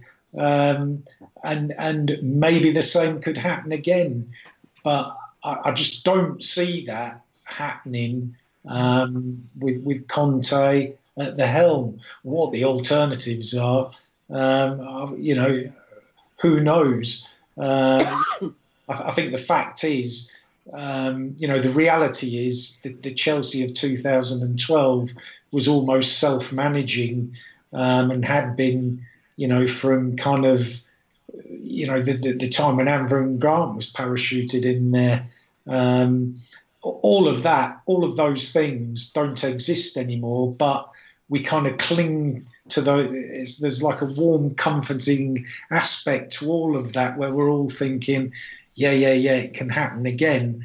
Um, but I'm just not so sure now. And, and no, mate, mate, mate I, I I agree with you, and I said much the same in my article. And yeah. It goes back to what we were saying earlier on, you know, that, that, that in days of yore, Chelsea would put in a, a, a, a defensive performance and get a result through sheer bloody-mindedness and stubbornness.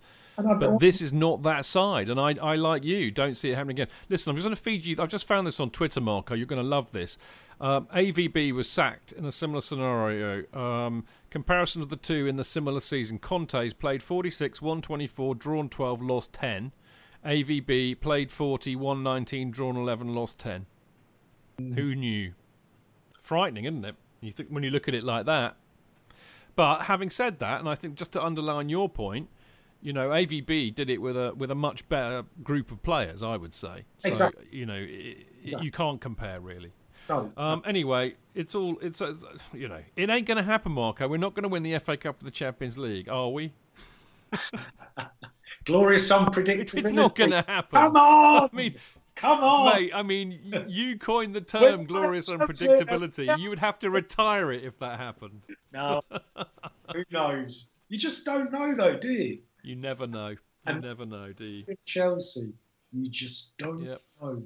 You just don't know. Anyway, look, uh, we're gonna we're gonna move this on to part three in a second, and actually. Uh, I think actually, you know, because one thing came out of this for me, and uh, and I had this kind of weird thought uh, that actually maybe, may, I mean, Marco talks of a watershed moment for Chelsea, and I and I wonder if it is in another way, because one of the things that I kind of got a real sense of yesterday was that they were fed up with watching negative football, and I, and I've got some theories on that which I'd like to share with you in part three. We will be back in a second.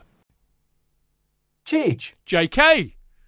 In all the years you've been following Chelsea, you hardly ever miss a match, home or away. But how would you feel if you couldn't be there and it's not on T V? Oh, Chich, I'd be bereft, inconsolable. The thought of missing my beloved Blue Boys live. It's all too much. I know, J K, I know. It's all a bit too much, isn't it? Yes. Well, panic not. NordVPN have come to the rescue. They have? Yep. NordVPN allows us to watch any match, even if it's not on live T V here. They do? Yeah, they do. With just one click, they switch your virtual location to a country which is showing the match, and they act as your cyber bodyguard whilst online, protecting your personal data and sensitive info like card details and passwords. Oh, wow. Great. Uh, but yeah, I bet that'll cost me a fortune. Actually, J K, it's only the price of a cup of coffee per month, and you can use your account across six devices. It's a bargain, J K, and best of all, no more tears for you. Oh, thank you, thank you, NordVPN. I'm so happy, I could cry. Where do I sign up, Jidge? Well, to get the best discount off your NordVPN plan, go to nordvpn.com forward slash ChelseaFanCast. There's no risk with Nord's thirty-day money-back guarantee, and you'll help support the Chelsea Fancast. The link is in the podcast episode description box. Away days are great, but there's nothing quite like playing at home. The same goes for McDonald's. Maximise your home ground advantage with McDelivery. You in? Order now on the McDonald's app. At participating restaurants, eighteen plus, serving times, delivery fee and terms apply. See mcdonalds dot com.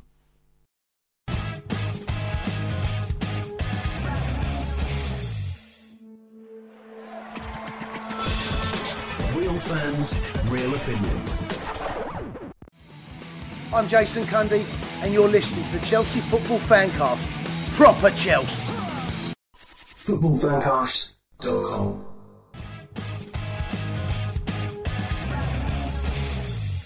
Right, welcome back. I'm Stanford Chidge, and uh, you are listening to the Chelsea Fancast. I've got the wonderful Mister Jonathan Kidd. Well, hey. Mister Mark Worrell. Buonasera. And the uh, and the wonderful Mister Joe Tweeds. Evening, Chidge. All in the house tonight. Uh, and before we go on, uh, a quick reminder for all of you who don't know and don't realise or have found it difficult to read. Okay, I'm being honest here. But do check out, do check out Chelsea Fancast dot com, uh, which is our website. All the podcasts are on there, uh, or access to them. Loads and loads of articles. We've got some great writers. We're getting even more. Keon Carbis, who edits the site, has attracted uh, loads and loads of writers, and we have on record here on we have Joe Tweeds promising us an article. You have succeeded. Your your, your dreams have all come true here on. Anyway, moving on with the football. Um, as I kind of said before we went to the break, you know, I, I, I had a I had an interesting thought yesterday. Uh, a lot of it came out of the reaction to, you know, what was really perceived as a very negative uh, display by Chelsea. And I, and I just wondered, really, in a sense, that, that maybe football has changed, expectations have changed. And, you know, whilst there is no doubt that we've enjoyed the most successful period in our lifetimes, and, and even before that, under Roman, and, and it was all built on this kind of rugged, stoic, against the all-odds type of side, a lot of power, you know, the S C Ns, Drogba's, um, Mikel, and all these kind of guys. Uh, and I was saying to Joe in the break that, you know, out of that era, I can only remember a short period when when uh, Arjen Robben was to the fore in Mourinho's first spell, and then and then under Ancelotti's uh, term, when we won the double, did we play really expansive, attacking, cut and thrust football that was really exciting and entertaining. Now, I remember us all absolutely not having a problem with that at all. In fact, actually, I remember Chelsea supporters, me included, would wear it as a badge of pride if we'd parked the bus and, and nicked nicked a result at the likes of Liverpool or or Bayern Munich or Barca, you name it. It was great. You know, we'd we'd pissed everybody off. We're anti-football, but we won. We got the result. And in a sense, that was that was all it was all around. But I do think, I wonder if, if football, certainly in the last three to five years, has changed dramatically. And uh, and I wonder if that's enough for us anymore. I mean, we know that Roman certainly tried to change it by making us Barcelona light. Some would argue that that seems to be the root of our problems now. But I wonder if the likes of City and even, dare I say it, and, and do not send me death threats, but even the likes of Liverpool and Spurs, whilst they haven't won anything, are playing a very attacking brand of football that is quite attractive and exciting to watch. So I wonder if, you know, not only are we in danger of being left behind in terms of our financial uh, ability to compete, but if we're being left behind in terms of a philosophy, and maybe there is a desire from supporters to change, and actually what they do want to see is attack, attractive attacking football. Personally, I wouldn't I wouldn't replace any of the football that I saw that most people called negative uh, because of all the trophies we won, and I loved winning every one of them. But, you know, and if I want to be entertained, I, I go to the cinema. But I kind of I can I'm hearing I'm listening to the people, and this is what I'm hearing. So I wonder if that's that's true. I'm going to start with you, Joe, because it'll pick up from where we kind of left off uh, in the break, really. But I mean, what do you think about all of that? Yeah, I mean, I think the, the landscape of football has, has just changed over the past, as you said, the last three to five years. You look at the kind of the dominant teams in Europe, your Bayerns, your Madrids, Barcelona's, City are up there, P S G, et cetera.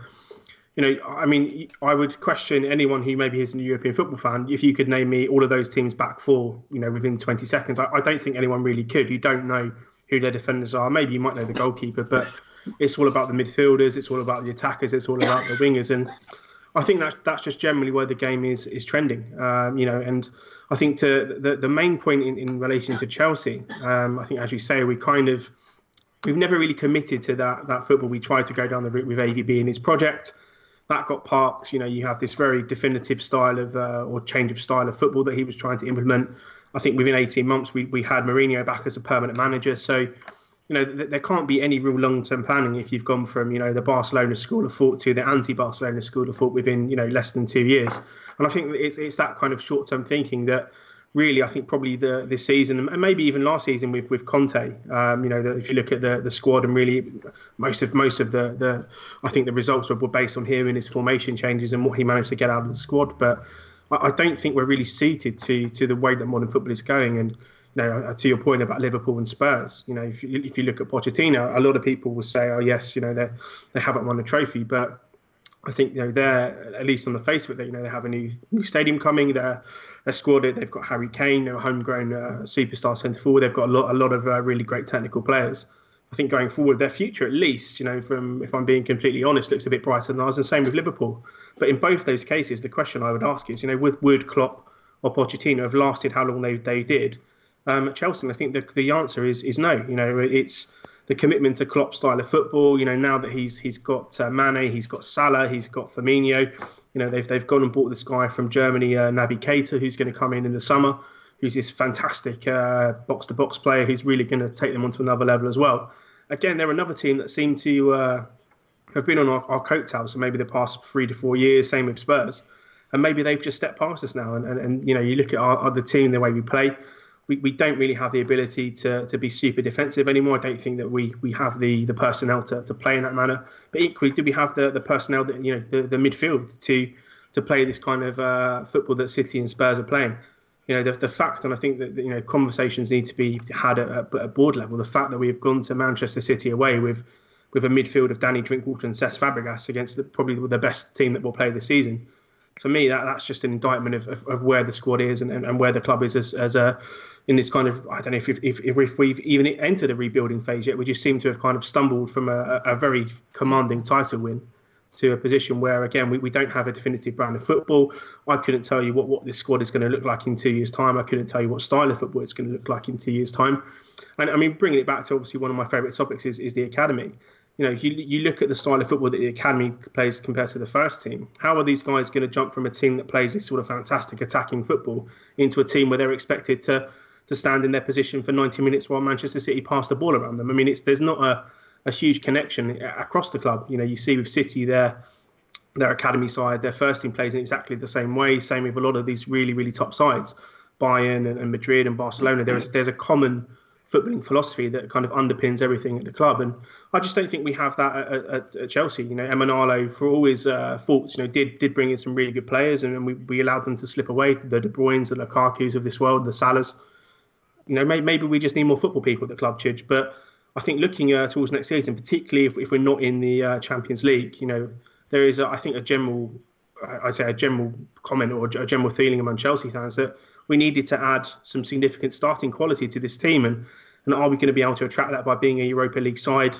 You know, you, you see a lot of the reports in the papers at the moment linking players to other teams. I mean, we're not being linked to anyone because I think there's a lot of uncertainty around the manager, around the club, the direction, et cetera. So, you know, it's it's it's a little bit worrying to see us, you know, in, in a time where we probably need to have a very, very clear direction and, and, and clear philosophy of, of what we want to be over the next maybe three to five years, that we're absolutely lacking in that, in that department. You know, commercially, it's fine, all these fantastic commercial deals and the amount of money we're bringing in from Nike and Carabao and whoever. But if that's not reflected by uh, by performances on the pitch, then what's the point?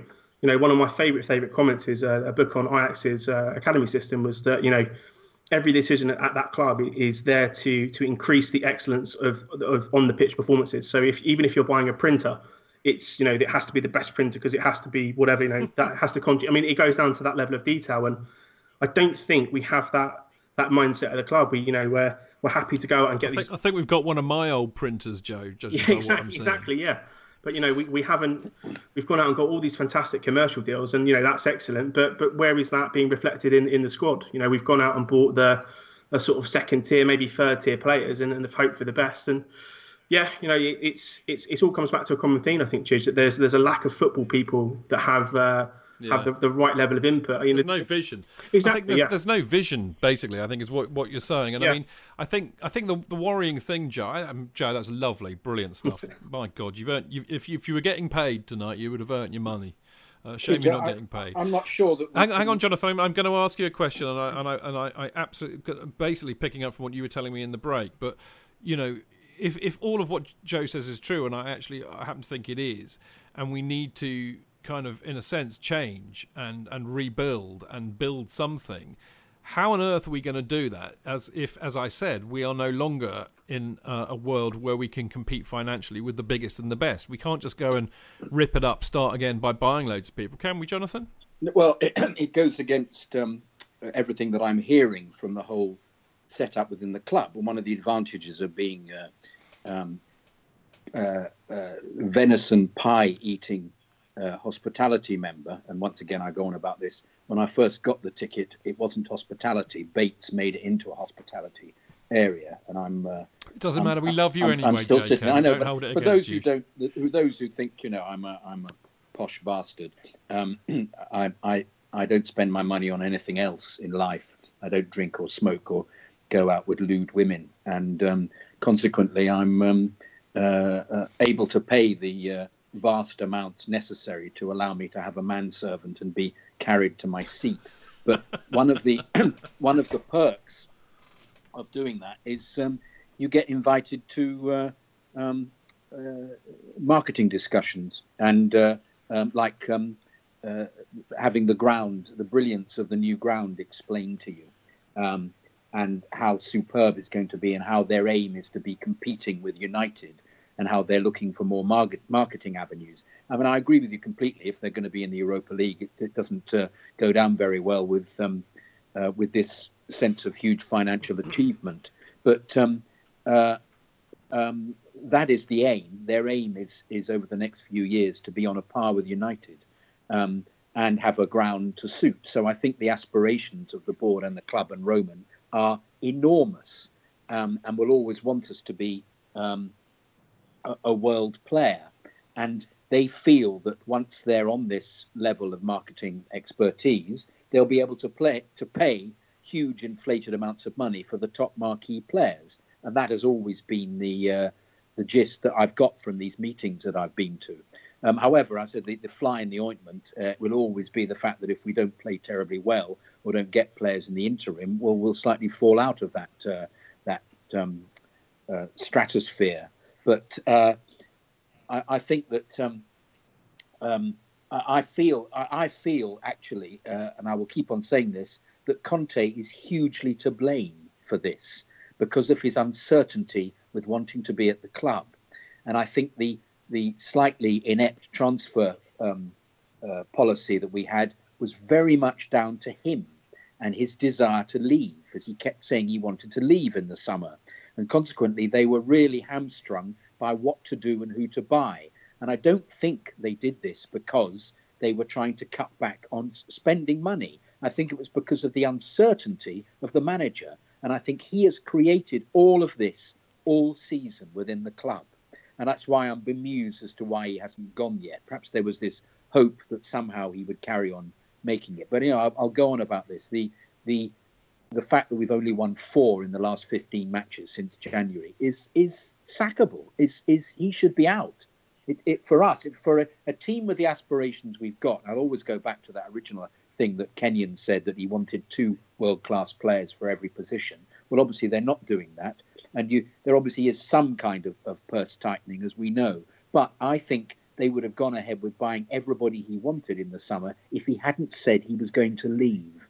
And he is clearly a very volatile guy. And also there's this other aspect I've talked about before and we've just talked about is they they he won the title last year with a not very good side. And they're thinking, all right, well, perhaps he can achieve this. We'll give him we'll give him his... Uh, um, give him the slack over this, and he now hasn't done it, and he's just having a go at everybody all the time. So um, uh, I, I think the aspirations of the board are uh, will ultimately be enormous, and um, uh, sorry, they are enormous. I think they will deliver, but I think he is the wrong manager to be delivering to, and I think everything, and, and I hope the players that, that the top players will hang around because they've got a promise, um, perhaps unbeknownst.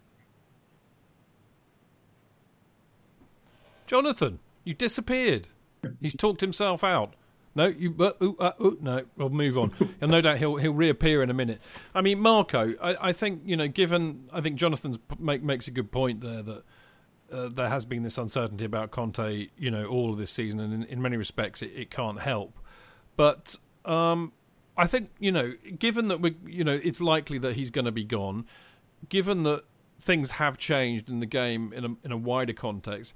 Given that we know Roman wanted to change things and has been doing it in a cat-handed way for ages, you know, is it is it time that we actually tried to adopt some sort of a football philosophy? I mean, what what what really irks me is that away from the first team squad and everything that's involved with that, there's been a philosophy in place at this club for what seems an awfully long time because the way that the youth teams play their football, it's very Ajax in a way. There's a real consistency and there's a there is a vision, there is method there. Um, you know, maybe maybe we need to take the pain for a few years and, and adopt a philosophy, and maybe maybe one that plays attacking and winning football. I mean, what, what do you reckon, Marco? Um, I think the, the, the most galling aspect of, of all of this uh, for me is, um, you know, Roman Abramovich bought Chelsea Football Club almost fifteen years ago, yeah? And um, at that time... Uh, Man United and Arsenal were the, were the dominant forces in the Premier League, and everybody applauded Chelsea for coming to the table with a shitload of cash to break up that axis, which is exactly what we did. Um, and you know, and we and Peter Kenyon was brought in, who's a football man who'd done it at the biggest club in the country at the time, Man United. All of that made sense. Um, the two players in every position that that um, J K was. Uh, talking about, all of that made sense. That was the philosophy. You know, the academy was built at that time around that, and the, and there was a genuine philosophy um, at, at the football club. Um, and we've now, you know, been bypassed by City, who got, you know, Ferran Soriano came in, Mansour brought him in you know, because he wanted City to be Barcelona. So let's bring all the backroom, you know, Texi, Mister Unpronounceable Name, comes in as director of football. And lo and behold, Man City, you know, are like the Coca-Cola of football now. They've got teams all over the place, all playing the same brand of football. You know, Chelsea um, finally got round to replacing Ron Gourlay, who, you know, was kind of like a mini uh, Peter Kenyon and... like Kenyon, like Kenyon derided, but the bottom line is, you know, those guys were football people. We just appointed a guy called uh, a guy a guy called Guy Lawrence, um, you know, and and and, uh, and Bruce Bruce Buck's comments on, you know, when when um, uh, when uh, Lawrence joined the club, he'll be working with the owner and the board to increase our commercial revenues and maximise digital opportunities, identify new ways to best serve our supporters here and in the U K, and further grow our international fan base. Not one fucking mention of the word football in there. That is what pisses me off. You know, you look at that club personnel, Bruce Buck, nice guy, lawyer, Marina, you know, friend of Roman, businesswoman, and um, Eugene Tenenbaum. Not not a football, not an ounce of football pedigree um, among them. That is the board of Chelsea Football Club at the moment. You know, they're not steeped in the traditions of, you know, dare I say it, Manchester United, in the way Kenya. None of that exists. You know, they're, they're business people. Um, how on earth, with people like that, um, you know, at the hub of the club, how on earth can the club, um, you know, claw back the ground that Man City made? How, how is that going to happen? Tell me. I, I just don't see it. And I, and I think, um, you know, that is the the the, the, the, the fundamental problem. Um, whereas before, you know, throwing money at it, and we bought football teams and hired and fired managers. Um, that that that isn't going to work anymore because, as has already been mentioned, you know, some somebody like um, Pochettino, who I think is a brilliant coach, he wouldn't have been given the latitude all the time, uh, you know, at Chelsea f- for not winning trophies. But you know, they they kind of got that that that idea, you know. People, these clubs are seen, same with Liverpool. Um, you know, I mean, you can't really include United in, in that because they, they're just that amorphous blob that's been around forever. Um, you know, talking about clubs that have, have stealing, stolen a march on Chelsea. Um, and I just don't see it, you know. So what's going to happen now? Um, Conte's going to leave. And then what? You know, what, what, what happens next? You know what, mate? I mean, that was I, I got. I've got to say, and I, I don't say this enough, but I've got to say tonight it's been an absolute joy listening to you three. I mean, you know, forget the show, and I and I tend to talk far more than I bloody ought to, but it's been an absolute joy listening to you and your your knowledge and your passion about football and this club. I mean, is, is why I do this show. And if if, if the board had half of us on there, I bloody guarantee you we would be in a much, much better place.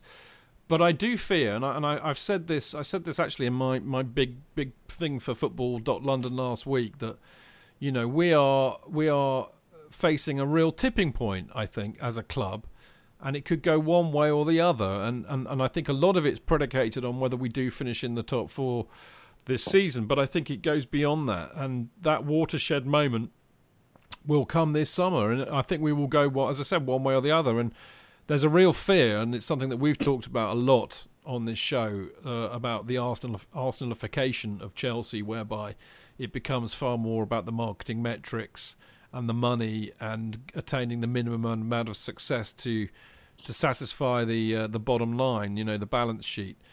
But I, I, on the other hand, and I mean, this is kind of what shines through from from you three, you know. We ain't dead yet. That, you know, that if they, if if if somebody came in there who had a bit of vision on the football side, we could possibly turn this round. And I still, and I go back to it again. You know what we've built up in the youth team uh, over the last few years. There is there is a resource there. There is something that we could be pl- that that can be used. I just wonder, and of course, as Marco was saying, th- this is the sixty-four billion dollars question. With an owner like Roman Abramovich in charge, you know, can you ever see a period where we take two steps back to make five steps forward? You know, except maybe a year or two without the success that we've had, maybe go through a bit of short-term pain for longer-term gain. And I think ultimately that is the real question. And I, I and I, I'm afraid we will probably find that answer out sooner than later. I, I'm going to thank you again, chaps. That was brilliant. But I am going to move on because uh, times are moving on, as they say, and there's a bit of uh, the usual kind of business to attend to. Uh, and first of all, um, I, shall, I, I should I owe you a, a report back on the London Football Awards, uh, which was held last Thursday. I had a great time at the uh, the London Football Awards press reception. Um, I saw John Motson. Uh, I saw Sol Campbell. I resisted all temptation, as you can imagine. Uh, I even saw David Seaman, and I resisted the temptation to go up to him and, and go, let's all do the Seaman. What I did do, I did see Liam Toomey, of course. Liam, friend of the show, who's on regularly, and had a lovely time chatting to him. Uh, and I also uh, I also did a wonderful, wonderful uh, interview uh, with John Hollins and asked him all about, would we finish in the top four? Would Conte stay or go? What would we do against Barcelona? Of course, John Hollins famously played Jonathan in a match you saw when we played Barcelona in the sixties. He yes. told me all about that. It was a brilliant interview. Uh, and sadly, when I got home and I switched on my wonderful high-tech Zoom digital recorder, I realised that I had not pressed record. Very no, easily done, Chidge. Very easily done. Yes, so nobody will ever hear it. Um, what I can say, I will share this with you, because John John knew I was interviewing him, and then I, I thought, you know, I'm kind of hogging him a bit too much, so I ought to kind of just wrap it all up. And I said, well, thank you, John, and it's been great talking to you. It's really good. Uh, and, and he said, oh, is it finished? He said, can we carry on? I've been really enjoying talking about Chelsea. So he carried on for another ten minutes, which I thought was great. We ended up talking about the England and the World Cup in sixty-six, all sorts of things. So anyway, I'm really sorry about that, people. I've let you down. I've let you down. I'm really sorry, but never mind. The best best laid plans and all that. Um, sadly, none of the Chelsea nominees picked up an award on the night, but never mind. Uh, the London Football Awards, I should, should should say, is in its fourth year. It's sponsored by Tosca Fund. It raises funds for former Arsenal goalkeeper and T V presenter Bob Wilson, O B E, and his wife Meg's charity, Willow, the only national charity working with seriously ill young adults aged sixteen to forty to fulfil uplifting and unforgettable special days. It really is quite an event, I have to say. I was very, very impressed with it. I mean, I didn't go to the, the, the main thing. I just went to the press reception, but I could see what was going on, and it looks like a cracking event. So there you go. Uh, OK, usual pluggery coming up. Chelsea Supporters Trust. Join the Trust. Get your voice heard by the club. It's free to join up to be a member. Absolutely free, but if you want a nice shiny badge and if you want to be able to vote and attend the uh, meetings, then it's five pounds. And you all you do, sign up at chelsea supporters trust dot com and uh, and uh, make a difference. Get your voice heard. It's all very important. Right, uh, follow them on Twitter at Chelsea S Trust, of course. Uh, equally important is the C P O. Uh, if you want to own a little bit of Chelsea and protect the future of the club, go and buy a share in the C P O, who, of course, uh, own the freehold of Stamford Bridge and whose aim it is to ensure that Chelsea Football Club will remain playing at Stamford Bridge forever and ever and ever. Amen. Uh, to find out how to buy a share, email info at Chelsea Pitch Owners.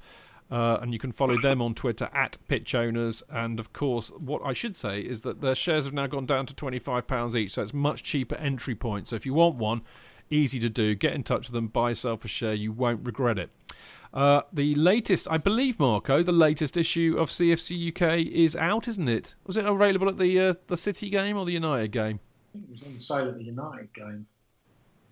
Yeah, I thought so. Anyway, that one's out. Uh, I haven't got my copy yet, but I shall be picking my copy up from you at the Palace game.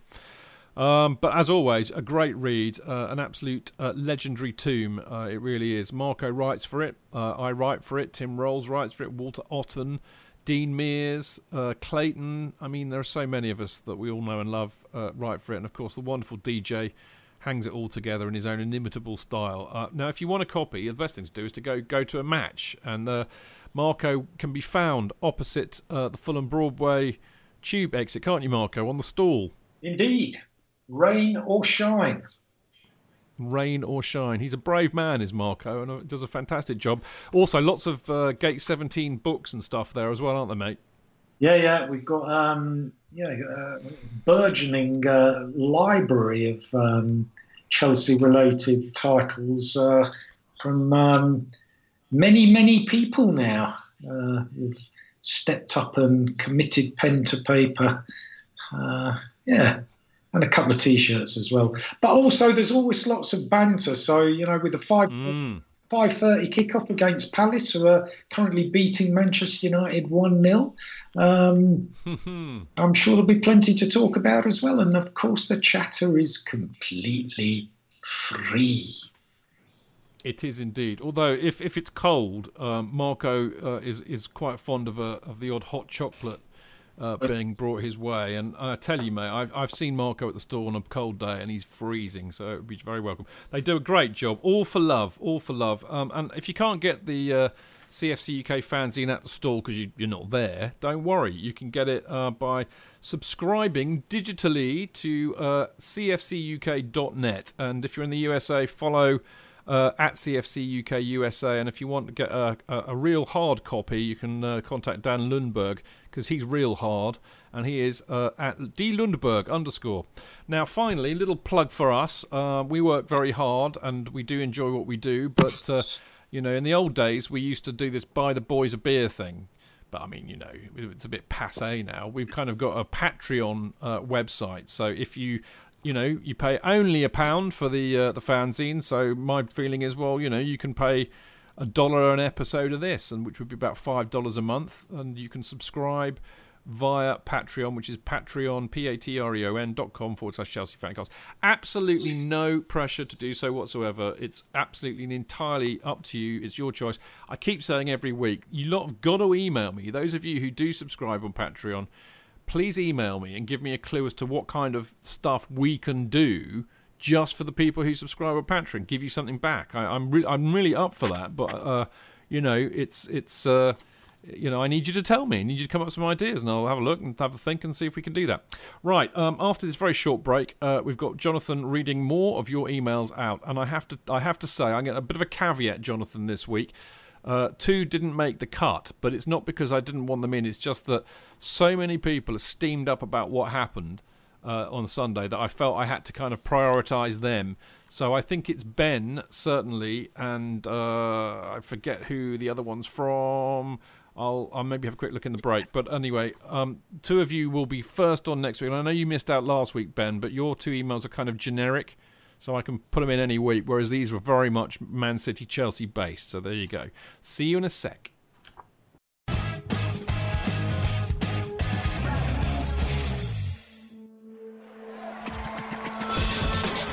fans, real opinions. I'm Jason Cundy, and you're listening to the Chelsea Football Fancast. Up the Chelsea! football fancast dot com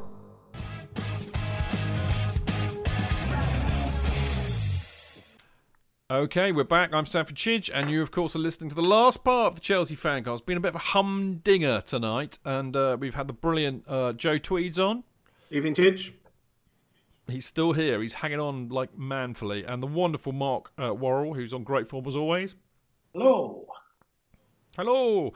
And last but by no means least, we've got Jonathan in, in the, in the uh, you know, the, the bit that we like to call J K Norrie. uh, where he reads out all of your emails. That's that good, one. Isn't it? I thought you liked that. That's good. I like that. J K Norrie. I'd like to say yeah, I, yeah. I bow down to the excellence of your guests and almost feel that, you know, you and I might needn't say anything. Just plug them in. I know. And then, you know, they'll be Unless off. We've had to say for ages, mate. Brilliant. Yes, you know. Yes, but I told you they'd be good, didn't I? I said well, I had a good feeling in my bones. I said they're going to be cracking tonight, and they've been brilliant.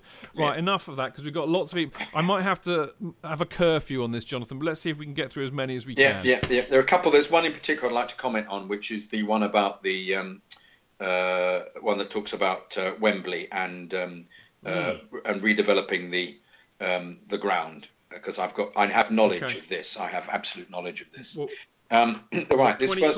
twenty, twenty-five minutes, so don't don't yeah. dally. No.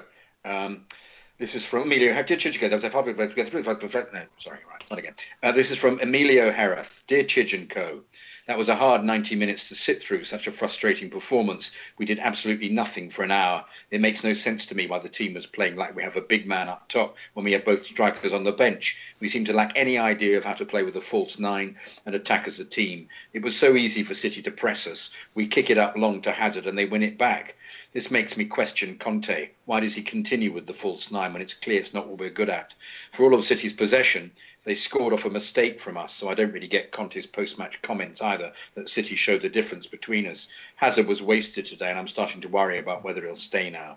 If we had a better tactic of how to play City, we could have beaten them, or at least drawn. What do you think? Cheers, Emilio.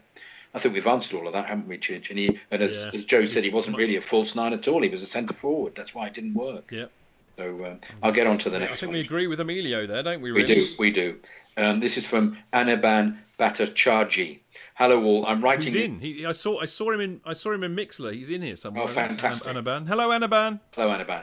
Hello all, I'm writing this email after Chelsea has conceded the first goal. Again, a mistake from Christensen.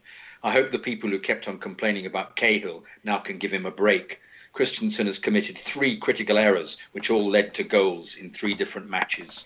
Finally, I'd like to point out, yeah, Conte did win the league last year, but Jesus Christ, can he shut the fuck up about the squad not, not being good enough or does not have the depth? Because anybody playing against Man City would have known Hazard would not be able to influence the game if we're on the back foot.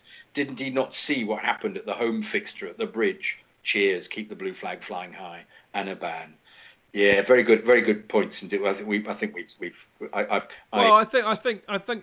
We mildly disagree with him about Christensen. I thought we were yeah, a little bit yeah. kinder to him early yeah. on, but but, but I, I we, we, get, about what he's about we get his anger. We feel his anger. I love yeah, that. We do. And can I just also say, just to make a quick point, um, where does Louise figure in all of this? And who was completely outstanding last year. And because of a row that he's had with Conte, he doesn't figure at all. Because that, to me, would take the pressure off Christensen if he wasn't feel he was playing with great confidence. Yeah. He could give Louise a go. And Louise would play out of his skin. He was brilliant last year. He's a brilliant player. And because he's had this huge row, he's not figuring at all. He's not injured. He just doesn't figure. Anyway, and I, he's, I, to me, this is an absolute sign that the manager won't be with us because they he wouldn't they won't sell him. They're going to hang on to him till the next manager comes in. And all we need is the next manager to have a very good attacking philosophy, and we won't be having these conversations because we will back, we will be back up there again. It's, it takes as little as that with Chelsea. This is this is our club. We, we're gloom and doom at the moment because of what's going on. He's a new manager, new new uh, new set of values, and we'll be fine. Trust me. I'm very positive today, even though I'm very negative. Anyway, mm. um, this is from Gary Gary Amer. Dear Chidge and the gang, thank you for all the effort that the podsters and yourself put into making the show every week. It's great, greatly appreciated. I'd like to ask two questions to whoever is doing the show tonight, if you don't mind. The first one about the new stadium and the second one about the team. Um, it, number one, is it too late to stop the plans for the new stadium and just build a new stand at the shed end? I'm sure the answer is no. Well, I'm afraid you're completely wrong, Gary. The answer is yes, it is too late. Roman is committed to building the stadium, but do we really need a sixty thousand seated stadium? And would we fill it every home game when the team is playing like it currently is? Well, I don't think we would. It's clear now that the purse strings have been tightened with more than half an eye on the future cost of the club of financing the new ground. I'm not sure whether that's clear at all. And whilst on paper we've spent two hundred million since the end of last season, in all honesty, what have we spent it on? We've replaced a world-class striker in Costa with seventy-eight million pounds worth of reserve strikers. Morata wasn't the first or even second choice striker at his previous team. We sold Matic and have spent eighty million pounds on three midfielders who were all injured at the completion of their transfers. That's true. We just don't seem to be replacing quality with uh, quality anymore. Can you see us filling Wembley for every home game for the next four years after yesterday's shambolic performance, especially with the cost of a matchday ticket as it is nowadays? I'm sure I've read articles written in the C F C U K fanzine stating that even for the local supporters, travelling to Wembley is going to add on considerable time and expense for the regulars, never mind for us living outside London. I only live in Crawley, but getting to Wembley is a pain in the arse on the occasional visit that I've managed to go. Why can't we just knock down the hotel and apartments and build a proper shed end stand? possibly a three-tiered on. The view from the upper tier is great, don't get me wrong, but the lower tier stand is awful. If we could build some sort of walkway over the train tracks at the back of the Matthew Harding stand, then surely all that is needed with a new shed end to bring the capacity close to around fifty thousand. Can I deal with this now, Chidge? This, this. Yes, idea? Go for it. Um, You can't build sixty thousand seater there because you'd have to do, I think it's called cantilevering it. You'd have to put um, the, the structure, the foundation for the whole of the stand where the hotel is would go into all the properties adjoining. So that uh, that doesn't work. That's been established. That won't work. You can't just add on seats at the top. It has to be supported. And the support would go into all those houses at the back of the shed. So that's a, a no-goer. They've also, I've been to two... Um, Uh, demonstrations, what's the word, um, uh, people talking about it, the the man who's d- designed it, the architect, everybody. It is a wonderful, wonderful ground. It will be the envy of everybody in the world. It is superb. Um, we will be overjoyed at going there. He is not giving up spending. He is willing to spend um, uh, you know, five hundred million on it. They are so keen on making this all work. And they're so not keen on Wembley that they have actually gone, I think I've mentioned this before, they have attempted to ask Hammersmith and Fulham whether they could rebuild the Linford Christie Stadium to make it a forty thousand seater. And then the idea was possibly to sell it to Queen's Park Rangers, who weren't interested. But Hammersmith and Fulham are trying to help them keep this kind of, um, keep the club, uh, even in this period of four years, within the boundaries of Um, uh, of the borough. Um, Wembley is very far down the list of places to go. I don't know why this keeps being dragged up as it being Wembley. They're not sure that it's going to be Wembley. They would prefer it not to be Wembley for the reasons that you state. Uh, it's easier for Spurs fans to get to Wembley because they're all North London. It's just an easier... And even then, they get completely stuck from Marylebone. It just doesn't work for them either. And uh, uh, and I don't agree that the club will have difficulty wherever they go filling it. But even they initially are keen to have a forty thousand seater. So it may be, I don't know what the state of play is at the moment, that they go to Craven Cottage and ask them, or Brentford, and say, can we increase the capacity of your ground and share it with you?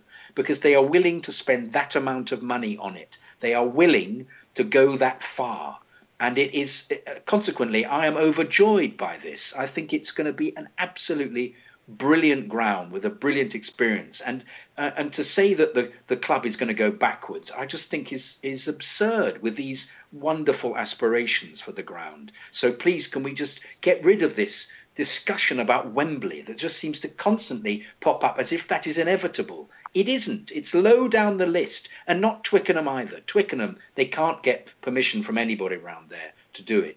it. They are looking for lower, lower, for smaller clubs to improve. So clearly the amount of money, that whether he's going to use the money himself or get investors, they are absolutely going for this in a big, wonderful way. And the future for our club will be fabulous. Um, anyway. Uh, I'll go so you're a Kingstonian then, J K? Well, yeah, but there's a possibility there, Chidge. I know it sounds ridiculous, but if that's going to be the case, and they that will suit them for the period, it's unlikely to be Kingstonian, isn't it? But it's not. That's not without the realms of possibility, is it? I mean, if they can, if they get planning permission to do it, they are looking at all these avenues and talking about. He says talking about putting a, a cover over the uh, the railway. They're doing that. That's part of the plan. Yeah, yeah, they've got to that. do that to build. The stand, the major stand, the East Stand, has to have a foundation that is lent upon, um, that, that goes all the way back. So they've had to cover the railway.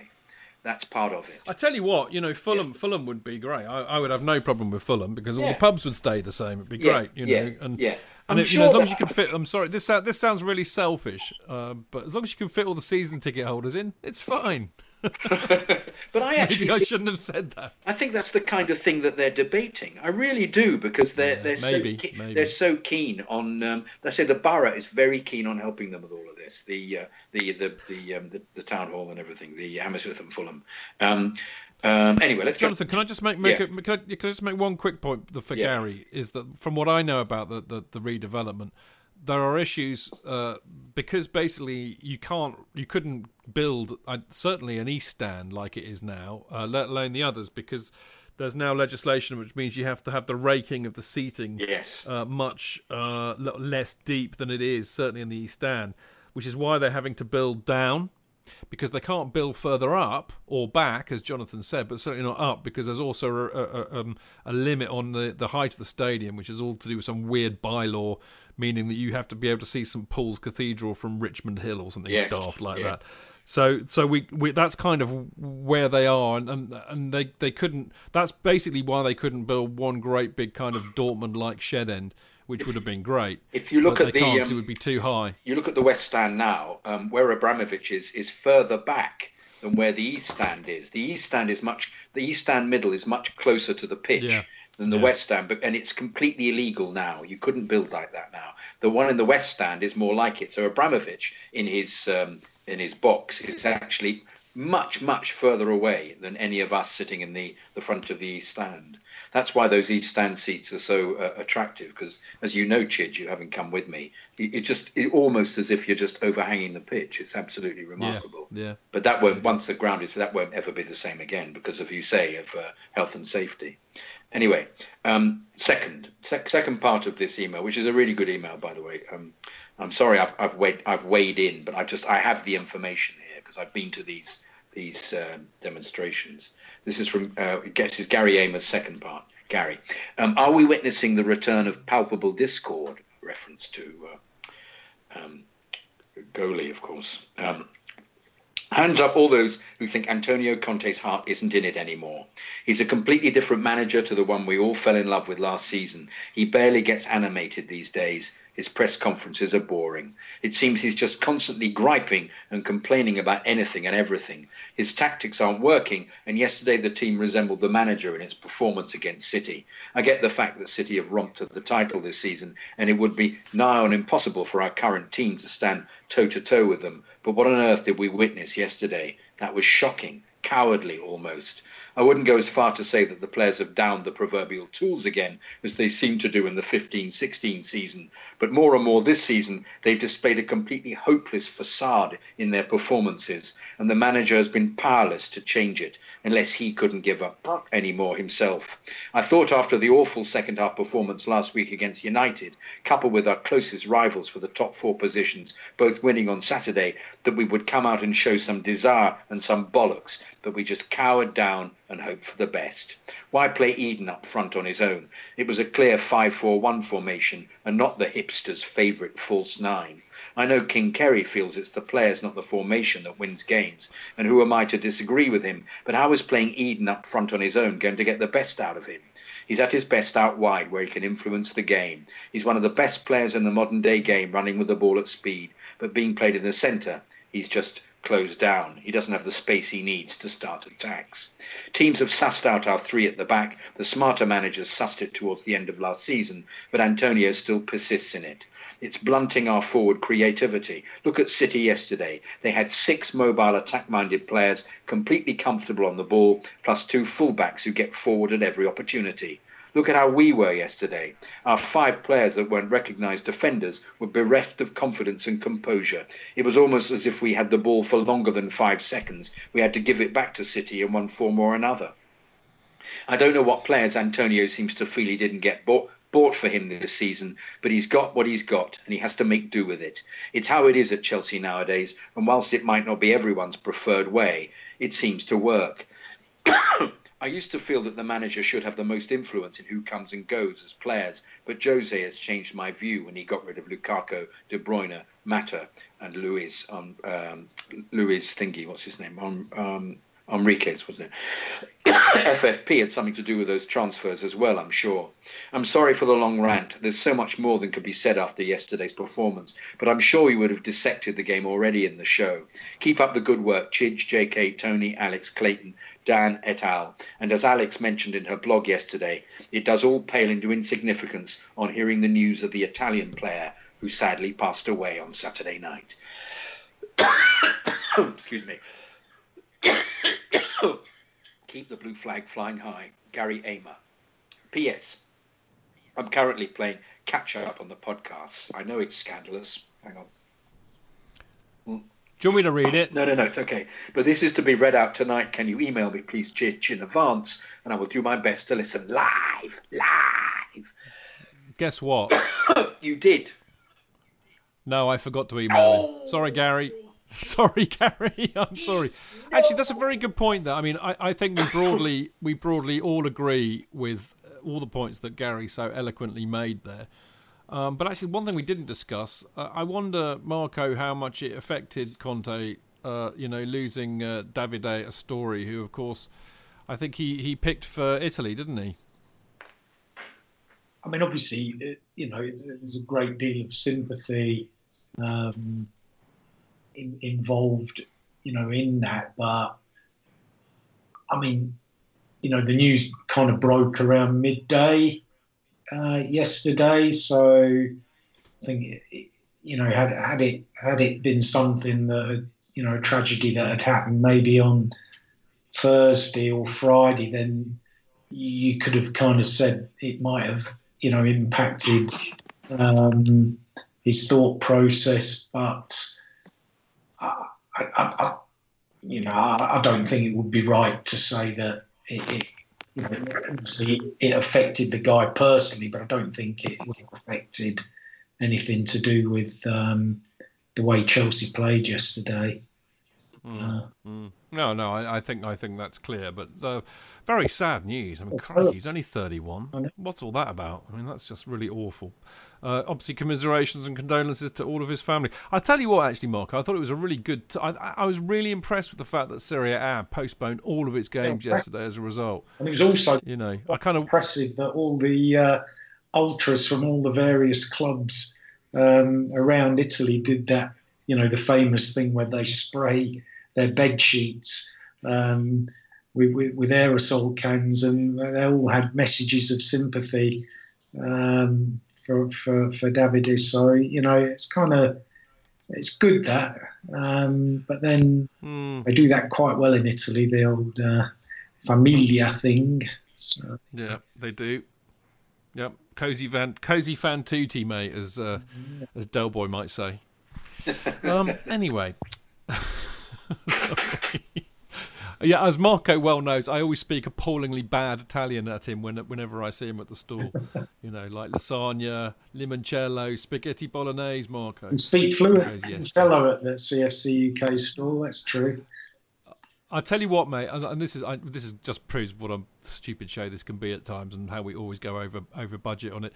Um, I, I, I have this brilliant um, uh, kind of deli in Looper Street in Pimlico, called Delizia, Delizia Italiano or Venezia, Venezia I can't remember, Delizio something. It's yeah, I know. It's they like it's like my version of Satrielli's. Do they make their own? Well, it's like my. Well, I'm getting there. I'm getting there. I mean, it's like my version of Satrielli's in The Sopranos, and I quite often I always have to go there whenever I return to Pimlico. But not, they make their own olive oil, homemade olive oil from Puglia, which is great. But they also occasionally have their own homemade limoncello. And last time I went in there to replenish my olive oil stocks, I looked for the lemon because I I'm going to buy a bottle for you, mate, because I know how much you love limoncello. But uh, last time I went in, they did they didn't have any, and I keep asking them. I said, "You got look, you got to get the limoncello back. I've got a mate who loves this stuff, so you know." Hopefully one day, Marco. Brilliant. Okay, Jonathan, I reckon we can just about squeeze in Peter's and then that'll be it. All right, good stuff. And do, do you want do you want me to read it? Is your voice No, no, it's cool, it's cool. No, it, it, it went, yeah, you it, sure? It's just the end here was too much. No, I've recovered a bit now. Here we go. This is from Peter Bryant. Hi. Carry on with your great work. I love listening to the pod on my journey into work. I was thinking about emailing before City, but in the end ran out of time. So now I'm emailing after, and therefore it's a different email to the original one I was thinking of. The question for me is quite broad. Whose fault was yesterday? Actually, before I start, what an amazing noise our fans made. Yeah. Number one, was it Antonio's fault? Well, it could be. I found the tactics really strange. Now, we all know he's Italian, so you can understand the defensiveness, if that's a word. Yes, it is. However, I found myself agreeing with Gary Neville. Yes, we were compact, but there was no outlet. This must be tactics. Basically, Antonio is a victim of his own success last year. uh, no, own success. Last year, we massively overachieved, but that's not really taken into account. And this is where the board needs to have a football person involved, because it seems to me they just don't get it. Antonio seems yeah, to be able to coach and improve defensive players, but not the forward-looking players. The players, number two. Last week, I was really angry after the game. I think it was because we played pretty well, but still lost. I wasn't even angry yesterday, just resigned to what happened. However, I thought Morata was really poor against United. I couldn't understand playing him instead of Giroud. Yesterday, the false nine, whatever that is, clearly didn't work. I thought Hazard looked like he didn't want to be there. His job is to run his balls off, and he didn't. Why would he stay when he doesn't get a touch? Willian, I thought, really tried, but it didn't come off. Pedro had a bad one. It was a shame about Kante, but this isn't a game I would have played Fabregas. Number three, the board. It's probably a combination of all three, but the board are pretty liable. I think we had a real chance of building something with Antonio, but I need to keep reminding myself that in reality that's not going to happen. It makes me quite sad. Anyway, we'll probably get a new manager and win the league again and so on. Yeah. Sorry it's a bit of a rant, so I understand if you don't read it out. We've read it out. Um, I've emailed previously about the liquidator. The week after next is the fiftieth anniversary of my first game versus Leicester in nineteen sixty-eight. Wow. Congrats, Peter. Despite all of the above, I'll never stop loving the Blues. None of us will. That's the point. All the best, Peter Bryant. Currently living near High Wycombe, born and brought up in Chelsea. Brilliant email from Peter. I, I do remember that one about the... You remember that one about the liquidator? Yeah, he was complaining about it, why it had Spurs in it in the same way, didn't he? As, yeah. As, yeah. as, as, no, I as agree everything with that, else. Entirely. We all agree with that. We think it's absolutely ridiculous. Yeah, we do. It's lovely, lovely to hear from you again, Peter, and congratulations on your fiftieth anniversary. Jesus, that puts me to shame. Great stuff. Listen, Jai and Nate, I'm sorry, but time, I'm afraid, has escaped us. I'll try and squeeze yours in uh, next Monday if if if they're still relatively relevant. Uh, but there you go. Uh, but we gotta go. Oh, actually, before we do, Joe, I mean, would you broadly agree with Peter on those points? Uh, yeah. Um, yeah. Pretty much, yeah. I think, uh, the, I mean, the, the the main thing, I, I, you know, the sort of last takeaway for me really is that I think the the thing we've we've not seen this season. I think you've you've got Conte trying to fit the system to the players rather than finding a system that, that fits the players this season. I think it's clear that, that what he's trying to do at, at times this season isn't really working with this this back three, and there's a yeah there's there's a huge reticence to to change that. And yeah, I think sometimes the, the some of the selections that we've had, particularly the uh, playing in midfield two against uh, a City's midfield three, I felt was pretty a uh, little bit naive there. But yeah, I mean, I think it's a it's a good email. I pretty much agree with all of it. Lovely stuff, great stuff. Okay, look, we do love receiving them, as you can obviously tell, uh, and we always will try and read them out on the show. So send them to ChelseaFanCast at gmail dot com and make sure you do it before a Monday. Uh, otherwise, it overloads them, or they don't get in, or whatever. Right, I'm I'm very sad to say that that is all we've got time for this week. Uh, we will be back on Monday. The f- uh, no, that would be today. So Monday the twelfth of March, I believe, at seven o'clock. Uh, and, of course, I'll be joined, as ever, by Jonathan Kidd, uh, and we'll be joined by the lovely Dan Silver and Clayton Beerman. Clayton, who's uh, got a blog coming up on the website, on the Chelsea Fancast dot com website soon, I believe. Uh, and we will be reporting back on Chelsea versus Crystal Palace, who are currently... Oh, it's oh United have got a goal back, so it's two one, I believe. Latest score. Uh, Palace two, United one. Tee-hee-hee. Let's hope they hold out. Uh, and let's hope they get spanked by us next uh, Saturday. And, of course, we'll also be looking ahead to the Barcelona match, which will follow two days later. So there you go. Now, uh, before that, of course, I'll be recording the Kerry Dixon Show with the one and only Kerry Dixon. And that'll be on Thursday. So make sure you download and listen to that uh, from Acast, Apple and SoundCloud et al. And apologies for no show this week. Because of the snow and all this kind of stuff that was going on, it was impossible for me and Kerry to be at the right place at the right time. So many apologies. Uh, now, uh, as I said earlier on at the beginning of the show, Uh, this Friday between seven and nine p.m. we'll be doing our first Chelsea Fancast for Love Sport Radio. Jonathan, Marco and myself will be kicking things off this Friday. The best thing is that you can phone in and join in the show and debate with us live. Live. Live. Uh, and the number to... Live. live. Now, the number to call is oh two... I think this is the right number. If it's not, I will let you all know somehow. Anyway, it's oh two oh seven, seven oh two, oh five five eight. And as I said, I'll be reminding you of this constantly before Friday. It'd be nice to get some callers on the line to us. Now, Love Sport's a London radio station and is broadcast on five fifty-eight a.m. and on London's D A B and many numerous digital channels. So you can get it on D A B, basically. Uh, sometimes you've got to rescan your radio to pick up the new stations, but uh, if you can't manage that, you can listen to it from anywhere in the world by visiting love sport radio dot com. And, of course, you can download their Love Sport app in Android and iOS. And, uh, as I said, you can also listen to it through Radio Player app and TuneIn app. And follow them on Twitter at Love Sport Radio and Facebook, www.facebook.com forward slash Love Sport Radio. Of course, you can follow us on Twitter at ChelseaFanCast, me at Stanford Chiz, Jonathan at Jonathan Kidd, Marco at Gate seventeen Marco, Joe at Joe Tweedy. And as I've said repeatedly, because Heon kicks me if I don't, follow and check out the uh, Chelsea Fancast website at chelsea fancast dot com. Huge thanks to Leon and uh, all the Chelsea Fancast bloggers, and the new ones particularly who have come up this week, Nick and Tom and the others. And uh, loads of content going up. It's great. As Donald Trump would say, it's the best content, the best content. Go and check it out. Uh, everything we write gets posted on uh, Twitter and Facebook, of course.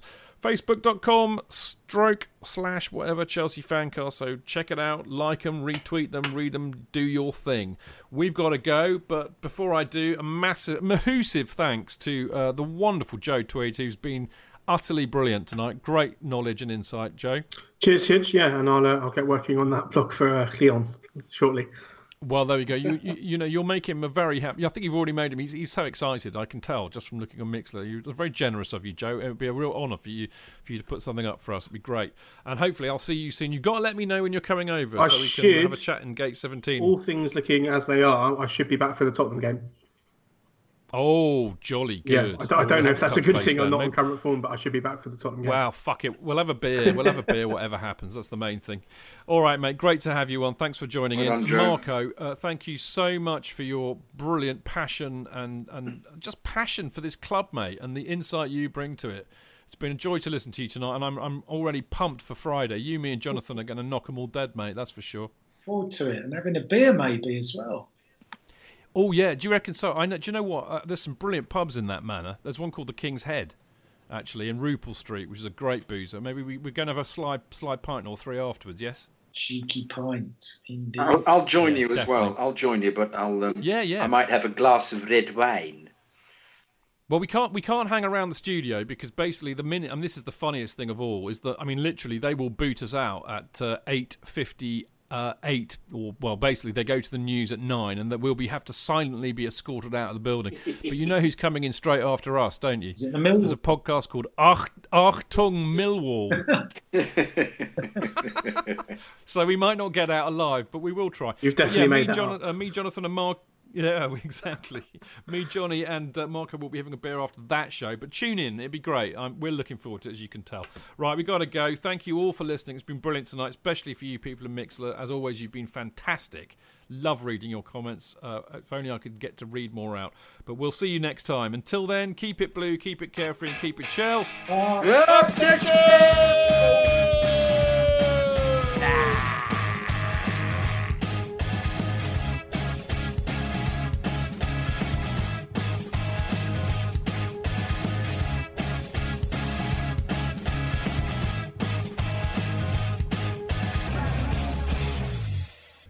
It's the ninetieth minute. All your mates are round. You've got your McNuggets share boxes ready to go. Your mate's already got booked for double dipping, and you steal the last nugget, snatching all three points. Perfect. Order McDelivery now on the McDonald's app. You in? At participating restaurants, eighteen plus, serving times, delivery fee and terms apply. See mcdonalds dot com. Cool fact, a crocodile can't stick out its tongue. Also, you can get health insurance for a month or just under a year in some states. United Healthcare short-term insurance plans, underwritten by Golden Rule Insurance Company, offer flexible, budget-friendly coverage for you. Learn more at U H one dot com.